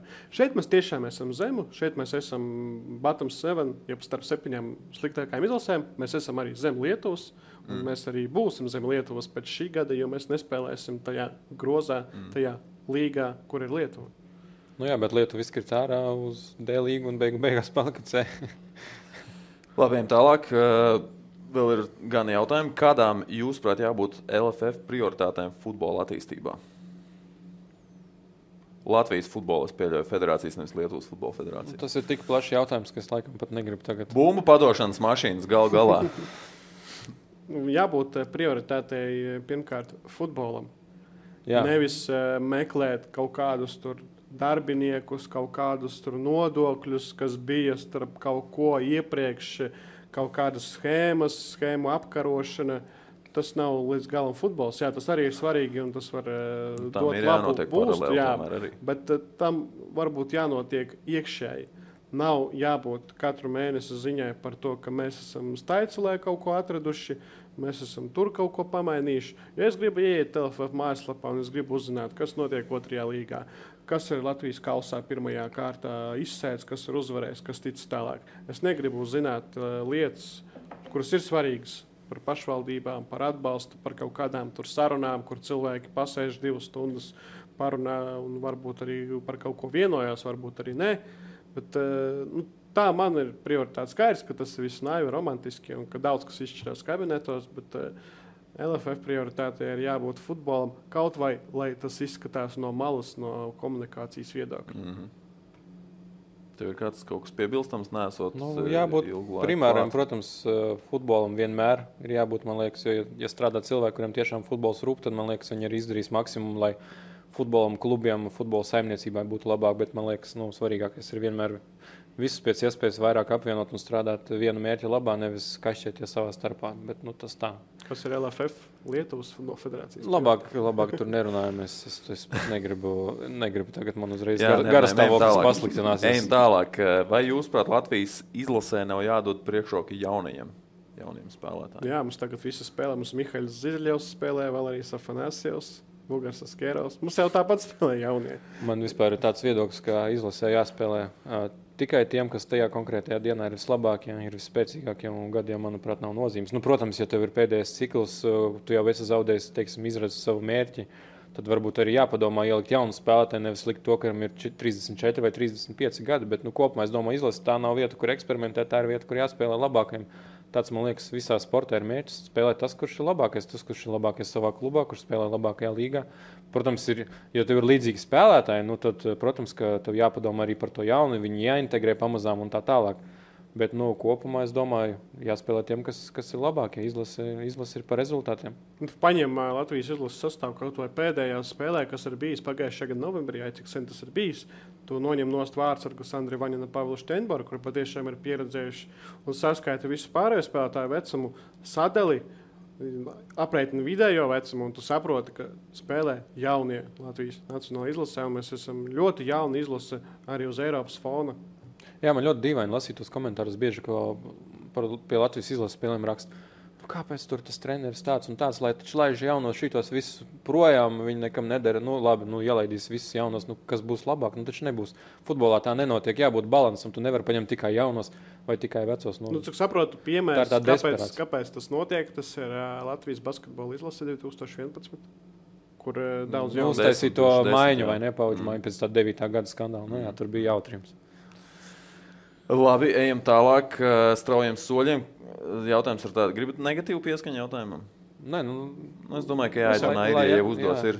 Tur uh, futbols tur arī. Bez cenzūras. Kāpēc Latvijas futbols vispār ir vajadzīgs? Kā, Latvijā futbols vispār ir vajadzīgs kā sporta veids, ko tas dod latviešu tautai? Kas tas par jautājumu, man liekas? Futbols sporta karalis visā pasaulē populārākais sporta veids, tas cilvēkiem dod prieku. Ja kādam tas neinteresē, nu nav taču obligāti jāinteresēs. Ja tev neinteresē futbols, nu labi, varbūt tev patīk volejbols, varbūt patīk kaut kāds nezinu, MotoGP un tā tālāk. Es domāju, tas tāds jautājums vienkārši. Nu, Varbūt tev vispār nepatīk. Par neko. Nu, ja tev nepatīk futbols, viss ir ok. Man liekas, katram ir savas intereses. Man futbols, piemēram, ir dzīve. Tāpēc, tāpēc es arī sekoju tam līdzi. Futbols daļēji kaut kur vairāk, kaut kur mazāk, bet reprezentē arī pašu valsti. To, kāda valsts ir, tu aizbrauc uz ārzemēm. Jā, visi tu... lielie sporta veidi. Nu, tas ir stāsts par to, ka vienam nepatīk futbols, tāpēc viņš ir. Jā, bet futbols tomēr, nu, lai nu kā, futbols ir lielākais teiksim, pasaules sporta veids popularitātes ziņā. Tā, Tāpēc tā bieži arī... ir. Te paprasa Lietuvā, Latvijā. What? You have football? Nu, katrā ziņā es domāju, jā, ir, ir arī loģika tajā, ko viņš teica, ka tomēr futbols tas savā ziņā reprezentē arī valsts. Ne, bet tāpēc, ka viņš ir tik liels visā, tas ir tik liels futbols visā pasaulē, tad tāpēc arī droši vien ir tik tādas sāsnāts reakcijas uz tām mūsu neveiksmēm. Nu, protams, bet arī jāsaprot cilvēkiem arī cita lieta, ka ir sporta veidi, teiksim, kur Latvija vai Lietuvai varbūt veids labāk, bet nu, tās ir tās. Tie ir tie mazie sporta veidi, kur tā konkurence arī ir savādāka. Tomēr, lai tu tiktu top līmenī futbolā, nu, tas ir daudz sarežģītāk nekā teiksim, tajā sporta veidā, kur vienkārši tos cilvēku skaits, to spēlētāju skaits pasaulē ir mazāks. Tā kā nu, arī jādomā par tām proporcijām. Jā, jā, arī. Nē, nu, bet visi cieņi tiešām, piemēram, Lietuvā neviens nezina, nevienu Latvijas tur skeltonus vai vēl kaut ko, jo, nu, izņemot tos, kuri varbūt tur interesēs pieci cilvēki valstī. Bet, nu, Lietuvā starp citu nav jau, ne? vai ir skeltonis? Es ne, nekad neesmu vispār dzirdējis par tādu. Nē, tā labi atkal Es Man negribu... nav nekas pret visu cieņu visiem sporta jā, jā, veidiem. Nē, tiešām nekas pret, bet nu, vienkārši futbolā tā konkurence, lai tu kļūtu par pasaules čempionu futbolā, nu, on, kāda ir konkurence, lai, nu, teiksim, tu nevari salīdzināt ar kaut kādu skeletonu un tā tālāk. Ne, negribās salīdzināt nesalīdzināmu, un atkal arī jā, tāds apvainosies, bet uh, Latvijas medaļa Olimpiskajās spēlēs kamliņu sportā ir līdzvērtīga RFS uzvarēja par Olimpiju pagājušā gada Eiropas līgā. Nu, ja mēs vērtējam visus, visus cilvēkus pasaulē, un vērtējam to, ko viņi uzzina par Latviju, pateicoties sportistu panākumiem, tad es teiktu, ka RFS uzvara par Olimpiju, lai gan RFS netika tālāk, ir jaudīgāk un par to uzzina vairāk cilvēku, kaut vai tie, kuri ir likmes liek. Uz tām spēlēm Eiropas līnijas kvalifikācijā. Tur jau vien ir cik cilvēki. Jā, nekā Latvijas olimpiskā medaļa kamaniņu sportā. Labi, ejam tālāk. Bet tas, nav, tas ir nesalīdzināms salīdzināšana, un to vispār nevajag salīdzināt. Jā, tas ir. Nē, nē, protams, bet nu, tas atkal ir stāsts par droši vien dziļāk ieejot par prioritāriem sporta veidiem un tā tālāk. Tā tālāk domāju, un ka... šito arī es jau tuvu tam, lai izmestu miskastē. Jā, ejam tālāk, ejam tālāk. Cik traki ar totalizatoriem Lietuvas futbolā un sportā kopumā? Jo tu par futbolu jau iezīmēji, bet sportā kopumā tavs skatījums? À, nu, bija, tādi, bija tādi gadi, kad Lietuvā es komentēju spēles, un es, man bija sajūta, ka kādi 50% to visu spēļu ir sarunātas. Tie bija tie melnie, tumšie gadi, tad tās komandas beig beigās izmet ārā un tā tālāk. Tagad čempionāts, es domāju, ir tīrs, viennozīmīgi. Nav bijis šogad neviens signāls par sarunātu spēli augstākajā līgā. Diemžēl pagājušajā gadā tā bija. Mm. Bija divi klubi, kuri noteikti ar to iespējams nodarbojās, un viņus izmet ārā federācija. Jo viņam bija kaut kādi pierādījumi, kādas konkrēti nepateikšu. Bet, uh, tie nu, bija viens klubs, kas labi zināms. Jā, bet tie bija divi klubi, un tie klubi vairs nav augstākajā līgā. Viņi sodīja. Uh, protams, to visu tā detalizēti pierādīt ir sarežģīti, un tāpēc arī attiecīgi tās diskvalifikācijas pat skaļi netika paziņotas. Eh, mēs tikai izlasījām, piemēram, Latvijas mēdījos par to, ka ir eh, diskvalificēti spēlētāji. Jā, no Lietuvas kluba es, es izlasīju Latvijas mēdījos, tas man lika tā, likās tā interesanti. Bet, nu, man arī, es arī saprotu, kāpēc tie spēlētāji nodarbojas. Jo, teiksim, nu, labi, tu visu sezonu kaut ko vāri ziepes. Tu saņem sešu mēnešu diskvalifikāciju no futbola. Nu, kas tas ir? Tu taču nopelnīji naudu daudz lielāku par to iespējams. Turklāt, tā kā tas ir tas, spēlētāji paredzēja. Nu, tieši tāpat. Tas risks arī ir tāds, tas risks, teiksim, nu, viņš Nezinu, ja tu nozodz veikalā kaut kādu maisiņu, man liekas, tu, tu tiksi sodīgs vairāk nekā ja tu sarunās spēles. Bet, nu, labi, tas bija pagājušajā gadā. Šogad augstākā līga, es domāju, noteikti ir tīra. Arī signāli nav saņemta, tā kā arī oficiāla informācija tāda nav. Pirmajā līgā noteikti, ka kaut kas tur varētu būt, kaut kāds signāls. Pagājušajā gadā, aizpagājušajā gadā bija un bija diezgan daudz. Daži konkrēti klubi, kuri izteikti ar to nodarbojās, bet, nu, teiksim, atkal kaut kāda uh, liela pierādījuma tur principā nebija. Viena komanda tikai izmeta, izmeta tālāk. Tur bija daudz latviešu tajā komandā. Un, uh, nu, par basketbolu ir bijuši skandāli. Uh, laikam pagājušajā gadā bija arī viens spēlētājs, kurš pat izlasīja, ir uzspēlējis spēles, laikam kvalifikācijas logos. Bija iesaistīts, bet nu, beigu beigās neko nespēja pierādīt. Kā es zinu, es zinu ka kolēģiem ir, bijuši, ir bijis diezgan liels apjomīgs darbs veikts par Lietuvas otro basketbolu līgu. Viņi bija savākuši no, cilvēkus, kuri diezgan atklāti runāja par to, mm. kā viss notiek un tā tālāk. Un ka tie, ka tie apjomi tajā basketbola otrajā līgā ir ļoti lieli, cik spēles ir sarunātas. Bet, diemžēl, pēdējā brīdī pirms publicēšanas, principā tie cilvēki pateica, ka mēs vairs nevēlamies, lai mūsu vārdi tur būtu. Mēs no tās visas informācijas, ko mēs nodevām, mēs norobežojamies un tā tālāk. Un viņiem mm. arī nebija, nu, kā mēdīs nevar publicēt, Protams, ja cilvēkam nav atļauja. Pat ja cilvēki ļoti nobijās, ka viņiem varētu būt ļoti liels problēmas. Tā kā pierādījuma nav, bet tādas runas, ka tajā, teiksim, basketbola otrajā līgā notiek lietas, ir arī augstākajā līgā, teiksim, ir, ir vismaz viens basketbola klubs, kura viens no vadītājiem ir cilvēks, kurš ir strādājis vairākos tādos ļoti dīvainos, teiksim, projektos, bet, nu, tā kā situācija ir tāda. Mm. Arī mums kolēģiem futbola sakarā bija viens līdzīgs gadījums, ka arī materiāls ir par sarunāto spēli, bet pēdējā brīdī pasaka, ka nē.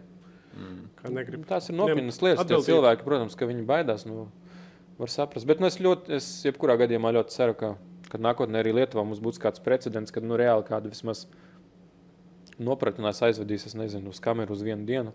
Jo, zinu, kā, kamēr nekas tāds nenotiek, tad citi cilvēki jūtas diezgan droši ja kaut kas uzsāktos, tad, tad jau būtu. Bet nu, krimināla atbildība par sarunātajām spēlēm Lietuvā jau ir pāris gadus. Un kopš tā brīža tā situācija ļoti strauji uzlabojas, īpaši futbola augstākajā līgā. Labi, ejam tālāk. Vai Lietuvas jauniešu akadēmijas ir spējīgas konkurēt ar citu valstu akadēmijām? Tu jau man liekas, iezīmē, ka īpaši akadēmijas Jā, situācija domāju, kā tāda ir ļoti skumja situācija kopumā. It kā to akadēmija ir, bet nu, es domāju, piemēram, tik kvalitatīvas akadēmijas, kāda Latvijā ir meta, nu, Lietuvā, Lietuvā, manuprāt, pašlaik nav. Ir kaut kādas akadēmijas, nevar teikt, ka nu, tur viss ir slikti. Tiešām ir arī interesants akadēmijas ar jauniem, foršiem treneriem, bet nu, tajā kopējā visā ainā man liekas, ka tur to sistēmu vispār lietot. Bet šis ir NFA projekts? Nu, tur bija, tur bija. Tas projekts bija, man liekas, sliktākais Kas projekts. Lietu... projekts? Uh, tas bija tāds Īsumā. projekts, uh, pirms kaut kādiem desmit gadiem Lietuvā Kaunijā atvēra futbola akadēmiju. Tur doma bija tāda, salasīt visus talantīgākos bērnus no Lietuvas, salasīt, teiksim, katrā grupā pat 20, 30 uh, bērniem, un viņus no kaut kādiem 14, 13 gadiem trenēt. Viņi arī veido visu kodolu izlasēm, visām jaunatnes izlasēm. Mērķis bija tā, viņi trenējas, viņi dzīvo kopā, viņiem visa prioritāte ir futbols, viņi paralēli mācās blakus skolā. Un tad viņiem kā pēc kaut kāda laika tur bija teikts, ka pēc desmit gadiem sāksies pirmie rezultāti. Nu, beigās, protams, tas viss vienkārši izkropļoja futbolu. Tas sākās tā, ka viņi, principā, nu, tā, tā bija tā kā šantāža vai nu spēlētājs iet uz turieni, ja viņš grib palikt savā akadēmijā vai savā skolā, tad viņi neņem uz izlasi. Mm. Un tas, principā, viss tā sistēma, nu, viņi nestrādā.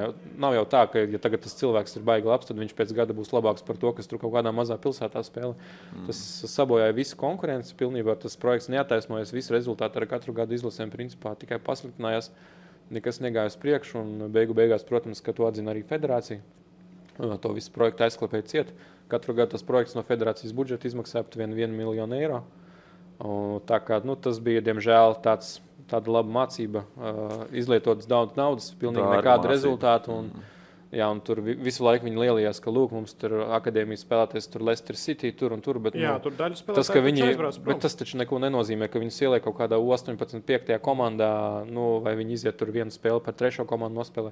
Tas jau nav faktors. Uh, viņi jau nav gatavi spēlētāji vīru, vīriešu sacensībām. Tā kā tas projekts aizgāja prom. Un, un labi, ka viņi vairs nav. Tagad, tagad atkal ir normāla konkurence. Visiem ir vienādi apstākļi. Tā arī jābūt. Akadēmijām jākonkurē savā starpā. Mm. Uh, vēlreiz par algām. Šoreiz ir top 3 algas virslīgā un Lietuvā. Aptuveni cik tūkstoši mēnesī? Nu, nu, top 3. Teiksim. Par tiem desmit arī teicām. Es domāju, Lietuvā var būt šogad zemāks. Nē, nu es, es saku, tu biji raksts, kolēģi no 15 min rakstīja par aptuvenām algām Lietuvas futbolā. Tur bija laikam pirmā vieta 10 tūkstoši, kaut kādi 9, 8, kaut kas tāds. Nu, tad aptuveni tas trīnieks arī tāds bija. Jā. Bet es tagad tiešām neatceros ne tos uzvārdus, bet nu, tie bija noteikti divi lielie klubi Lietuvas. Tur, tur tā algu atšķirības starp pirmajām divām komandām un pārējām, nu, tas jau nav nekāds noslēpums, mm. ka tie budžeti viņi baigi atšķiras. Skaidrs, Krievu insideri vēl pirms šīs sezonas ziņoja, ka Oļega Konova alga varētu būt ap 30 tūkstošiem mēnesī. cik tas ir patiesi, lai gan insights ir diezgan labs. Tas cilvēks, kurš par to ziņoja, ir diezgan uzticams. Rīga, protams, noliec. Eh, skaidrs, ka saka, krietni, krietni mazāk tā alga, bet nu, cik mazāk, jā, arī ir mazāk. To nekad neuzzināsim. Potenciāli treneris varētu būt visdārgākais, eh, nevis kāds spēlētājs. Jā, es teikšu, ka tāda, tāda iespējamība pastāv diezgan liela, ka visapmaksātākais cilvēks virslīgā nav Pauļs, kurš strādā virslīgā, bet gan uh, Oļegs Kononovs. mm. Žēl. Uh, un pēc tam tur arī tie desmit. Nu, un pēc tam jā, mēs ņemam atkal zvaigznes leģionārs mm. no ārzemju, ne bet no Rīgas komandām. Mm. Uh, cik reāli un cik jēdzīgi būtu izveidot vai atdzīvināt Baltijas futbola līniju? Šo, šo jautājumu es dzirdu pilnīgi katru reizi. Un, uh, Mans viedoklis bezjēdzīgi, bet tu vari pateikt savu domu. Es varu pateikt, tā tas ir atkarībā no tā, kāds ir federācija viedoklis. Teiksim, tā, ja teiksim, visām federācijām ir daudz maz līdzīgs viedoklis un līgām. Un, ja tu izveido no katras valsts 5, 6 klubus, tu atrod ģenerālu sponsoru, un, ja tev izdodas, piemēram, sarunāt to ROFA tā, ka tās līgas uzvarētājs saņem uzreiz vienu vietu Eiropas līgas grupu turnīrā, tad, manuprāt, tāds projekts varētu attaisnoties un varētu būt interesants. Bet nu, pašlaik šajā situācijā, kas ir šobrīd, man liekas, ka par Baltijas līgu runāt nav jēga. Ir trīs atsevišķi interesanti čempionāti. Un, manuprāt, ka, nu, tas kaut kad nākotnē gan jau pie šī jautājuma kāds atgriezīsies. Bet nu, tas ir atkarīgs no daudzām lietām. Jo, nu, teorētiski, vai ne tīri teorētiski, ja, ja tu apvieno tikai labākos klubus no trim valstīm, tev noteikti ir iespēja atrast labāku ģenerālu sponsoru, kas varētu būt vairāk teiksim, naudas un tā tālāk. Bet nu, tas viss ir diezgan sarežģīts process. Es domāju, ka pašlaik ne Lietuva un Igaunija noteikti to arī nevēlas. Pašreizējās federācijas kā būs nākotnē, nu es nezinu. Nu, tas ģenerāls sponsors 90. 8% ka būs uh, bookmaker kantors, kurš strādā visās trīs valstīs. Nu, jā, teiksim, kaut vai, bet uh, Es domāju, šis jautājums ir tik daudz reizes pacelts, ka man liekas, mēs varam. Tu tā uzreiz ātri pateici, ka nē, kāpēc? Jo es skatos no līdzjūtēju, no mediju viedokļa. Top 3 spēles, kuras savāks vislielākos reitingus, vislielāko skatītāju uzmanību Baltijas līgā. Numur viens ir uh, Sudu Žalgris. Numur, tu, tu tiešām tā domā? Numur divi ir uh, Flora Levādija. Numur trīs ir Riga RFS. Es neticu, ka uz eh, Viļņas žēlgari, ka to, ka viņš spēlē pret Rīga vai pret RFS, nāks vairāk cilvēku, jo viņiem Viļņas žēlgaris liekas kaut kas wow, salīdzinot ar tādu pašu liepāju. Es tev pateikšu tā, ka, ja atbrauks uz Viļņu tagad, jebkura no Latvijas tam top 5-4 komandām, es domāju, ka tas skatītājs skaits būtu ļoti liels, jo Lietuvā viņi visi runā, ka nu, nenormāli ir apnicis sezonas laikā tu spēlē ar vienu to pašu komandu, 5-6 reizes, un tad vai dodiet jebko mums. Bet tu jau vairāk treneri runā. Nē, mums fani to patiešām par to daudz runā un tā tālāk. Tā kā es domāju, mēs varbūt arī virslīgā nedaudz novērtējam dažreiz paši sevi. Jo, piemēram, nu, Lietuvieši tagad uz virslīgu skatās kā uz līgu, kas aizgājusi garām un, principā, kas rāda savā ziņā piemēru. Tagad, tā kā es nezinu, labi, Sūdoša Algris tas ir interesanti, bet, nu, ja tur ir lielāka atšķirība starp, tam, starp tām komandām, tad tā spēle arī vairs nevienam īpaši nav. Nu, man, nav man nebūtu kaut kādu īpašu jūtu pret spēli RFS Žalgris vai Levādijas. Es domāju, Sudova. ka, ja Žalgris spēlētu ar RFS, tad Viļņā būtu pilns stadions. Nē, nu, ja jūs man īpaši, ja vēl būtu Dambrauskas treneris, ui. Ja Jā, uz, tā tad var būt. Tāda vispār. Ja uz Rīgā atbraukt Viļņš Žalgiris, es iet uz to spēli ar tādu pašu sajūtu, kā es eju droši vien uz tām uh, čempionu vai Eiropas līgas kvalifikācijām. Es domāju, ka tas būtu cilvēkam kaut kas jauns. Es, es, piemēram, redzu kaut kādu potenciālu. Nav tā, ka es izslēdzu Baltijas līniju. Bet, nu, tā pašā laikā atbrauktu komanda no, nezinu, paņemšanas. Nu, paņemšanā, nu, jā, nu, piemēram. Nu, tas man vispār nepiesaistītu ne tikai neiet uz stadionu, bet droši vien pat neieslēgt televizoru. Nu, varbūt mums būtu nevis trīs lielās spēles, bet piecas spēles uh, pusgadā.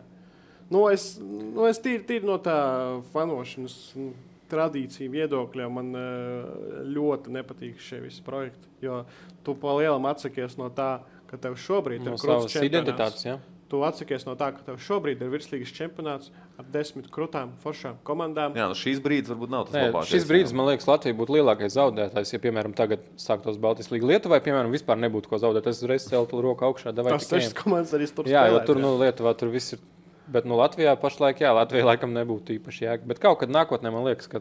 Nē, jā, jo vienkārši šajā brīdī ir tas punkts, kad sāk veidoties kaut kādas tradīcijas, kaut kādi tie, tie paši stāsti un tas viss, no kā veidojas tālāk, nu, kaut kāda pēctecība. Nu, jā, bet, zināmā mērā, tu sāktu spēlēt ar Lietuvas klubiem, atbrauktu fani. Arī tie stāsti pamazām sāktos. Tā, kā, tā tīri teorētiski, man liekas, tas arī varētu nu, labi, būt faniem, interesants jā, variants. Bet, nu, Es Pašlaik, drīz, vai, vai Igauni ar taurītēm atbraukt? Es drīzāk par uh, kaut kādu vasaras turnīru. Nu, normālajā sezonā, kad uh, to spēlēja vasarā. Par turnīriem, mazāk. man liekas, viņi nestrādā. Mēs jau mēģ, bijām mēģināti jau Baltijas līga, nu, kas no tā viss izgāja beigās. Sākas braukt ar dublieriem un tā tālāk. Turnīrs ar mārketingu, turnīrs ar balvu fondu, turnīrs ar to pašu totalizatoru. Kur tu iespiedīs vēl? Un tas kalendārs ir tik, paskatās kaut vai tagad uz, uz virslīgas kalendāru. Nē, tagadējā kalendārā dienām, tas nav iespējams, bet es saku par normālu Drīzāk laiku. ziemas. Ziemas, ziemas kausa. Es piemēram iedomājos, Baltijas līnija tur labākās spēles Lietuviešiem atbraukt, nospēlēt kaut kādā skontā vai Daugos stadionā. Viņam tiešām būtu krūti un forši. Uh, Ja Lietuvā tādu stadionu principā pašlaik nav. Aizbraukt Tallinā, nospēlēt pret labākajām komandām, Aleko Arēnā, man liekas, arī būtu labi. Un arī tas viss produkts varētu izskatīties labi. Tā, es, tā domās, cik es domāju, manuprāt, tas varētu būt interesanti. Un, Bet tam ir jābūt nu, tādā Bet, nu, īsā laika tiešām, posmā, vasarā, kad tu gribi tieši paceļot. Es domāju, ka tieši par īsu laika posmu domāju, tas gan ir garām. Nu, nu, bet redzam, tas ir šeit mans... atšķiras viedokļi, tā kā ir potenciāls diskusijai un varbūt nonākt. Jā, komentāros nu, es saku, ka mans uh, galīgs nē, Baltijas līgā ir to tradīciju mešana ārā. Un Pāvils tic, ka var būt pilns stadions uz eh, RFS žēlgari. Es, es esmu bijis, man liekas, uz divām spēlēm starp RFS un žēlgari, bet tas bija ziemās, un, kad bija augsts. Un, kad neviens varbūt arī pat tam ziemās nezināja. tikai tādi cilvēki kā mēs nākam uz stadionu. Tāpēc nu, labi. Pats pēdējais jautājums. Mēs jau tā esam cik jau ilgi jau norunājuši. Diezgan vai ne? Tūlīt divām stundām. Tā kā, oh. Pēdējais jautājums, kādas ir lielākās komandas un uh, varbūt šeit vairāk tieši par pašu futbolu, par pašu spēļu atšķirību Latvijā un Lietuvā? Futbols Latvijā, futbols Lietuvā. Tie ir divi dažādi futboli, kaut kādas raksturiezīmes vairāk. Es domāju, ka Latvija kopumā ņemot visu līgu, varbūt ne atsevišķus klubus, es domāju, Latvija ir augstāka intensitāte.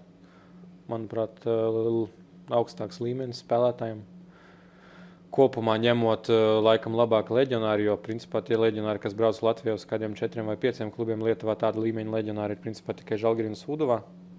Manuprāt, tā starp ir diezgan, diezgan liela, jo tomēr Sūduva un Žalgiris, jā, Lietuvā ar viņiem viss ir ok, bet visi pārējie klubi, nu, viņi visādā ziņā atpaliek ļoti stipri gan finansiālajā, gan spēlētāju kvalitātes ziņā. Uh, Un arī jāsaprot viena lieta, nu, principā Lietuvā tu pat nevari iemācīties spēlēt normālu futbolu augstākajā līgā, jo tu spēlē uz trim sintētiskiem laukumiem.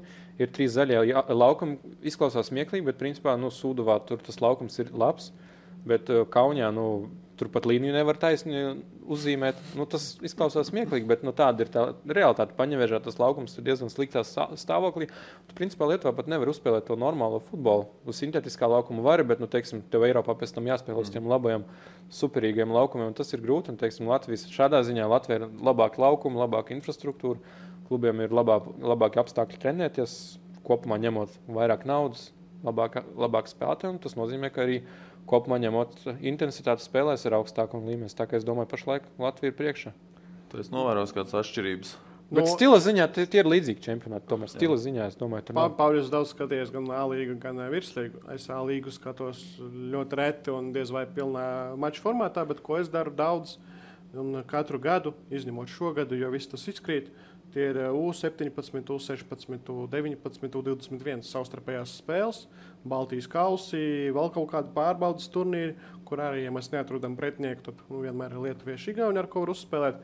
Un, eh, kādas atšķirības es redzu, kādu tendenci tajās spēlēs es redzu, ka lietuvieši vairāk spēlē kausa kaulē, spēlē Jā. agresīvāk, daudz vairāk spēlē, dzelt, spēlē saņem dzeltenās kartītes un uh, arī daudz vairāk provocē mūsu spēlētājus uz kaut kādu agresīvu tas tāds eh, rūpību. Kopumā visā sportā, ne? Jo, nu, es, es domāju, tas līdzīgs. Man liekas, tas ir tā, ka tu atpaliec meistarībā, tad tev ir jākompensē ar savu cīņas sparu. Man liekas, ka īpaši jaunatnes futbolā Nu, Latvija spēlē labāk pašlaik. Nu, es tiešām pagājušajā gadā redzēju, ka spēlē tur metas tie jaunie puikas. Pret... Skrolis četrus gols. Jā, nu, viņš vienkārši tur dara, ko grib, un viņš pilnīgi dominē. Un tad tev nav ko darīt. Tu sit pa kājām, tu provocē, jo tev kaut kādā veidā nu, mm. tā tas ir. Tu negribi, tu negribi padoties, vai ne? Un meistarība kā tev neļauj.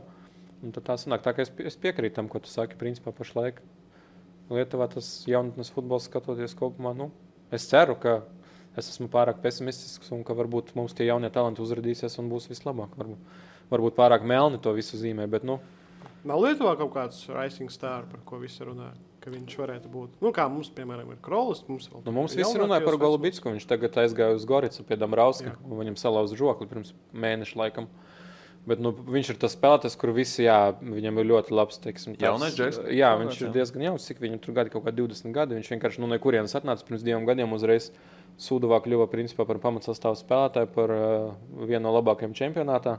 Un pirms trim gadiem viņš vēl spēlēja Lietuvas kaut kādā tur trešajā līgā vai Anglijas. Tur, nu, viņš bija kaut kur ārzemēs, laikam, man liekas. Mm -hmm. Bet nu, vienkārši no nekurienes, principā, savs čalis jauns. Ielicis vilcienā, kļuva par čempionu, aizbrauca uz Horvātiju. Tur arī izdodas labi konkurēt. Tā kā par viņu visiem ir prieks. Un visi runā, ka, ja mums būs vairāk tādu spēlētāju, mēs arī varētu kaut ko sasniegt. Tas, principā, arī pierāda, ka pat tad, ja tu neredzi tos jaunos talantus, varbūt viņi kaut kur ir, varbūt viņi, viņi uzrodas. Jā. Varbūt tā tas pesimistiskais skats, tomēr tās melnās krāsas tiks arī atjauktas ar balto mazliet. Nu, Es tikai saku savu viedokli. Es redzēju, tā spēles ar Latviju salīdzinu. Nu, tas skats bija pabriesmīgs. Nu, tā tas ir. Labi, kungi, saku jums lielu paldies par divām stundām futbola manā dzīvē šajā pirmdienā. Tev jau daudz pēdējā laikā skatos. Man ir ļoti daudz, daudz futbola, un patiesībā man nekas nav par to. Man ļoti patīk. Katrā ziņā mans tāds lielais secinājums, kā cilvēkam, kas vairāk tomēr savā dzīvē ir bijis basketbola treniņos nekā futbola treniņos, Eh, ir, ka šobrīd, nu, acīm redzot, eh, Lietuv, eh, Latvijas virslīga attiecībā pret Lietuvas A līgu ir pretēji tam, kā ir basketbolā. Nu, respektīvi, basketbolā ir mums jāskatās uz turieni, kur tiekties. Tas Jā, ir Lietuvas domāju. čempionāts, un šeit mēs esam tajā līmenī, kur Lietuvā ir futbols. Un pirms pieciem gadiem viss bija otrādi atkal futbolā. Viss apgriežas ik pa laikam. Nu, basketbolā gan diez vai. Nu, basketbolā nebija, bet uh, katrā ziņā uh, paldies jums, ka atnācāt. Pastāstījāt man par futbolu un uh, visiem mūsu klausītājiem. Paldies, ka klausījāties vai skatījāties. Uh, meklējiet uh, mūsu podkāstu visās podkāstu straumēšanas vietnēs, ja jums ērtāk, to ir klausīties nekā skatīties. Mēs jums tiekamies jau nākamreiz. Paldies, vīri! Jā, es tikai atzīmēšu, no? ka man liekas, pirmo reizi podkāstu vēsturē mēs tik daudz laika veltījām vienai konkrētai futbola spēlei. Ah, jā, jā, jā. Tā arī tie mazie stāsti sākas. Tieši tā. Paldies! Paldies!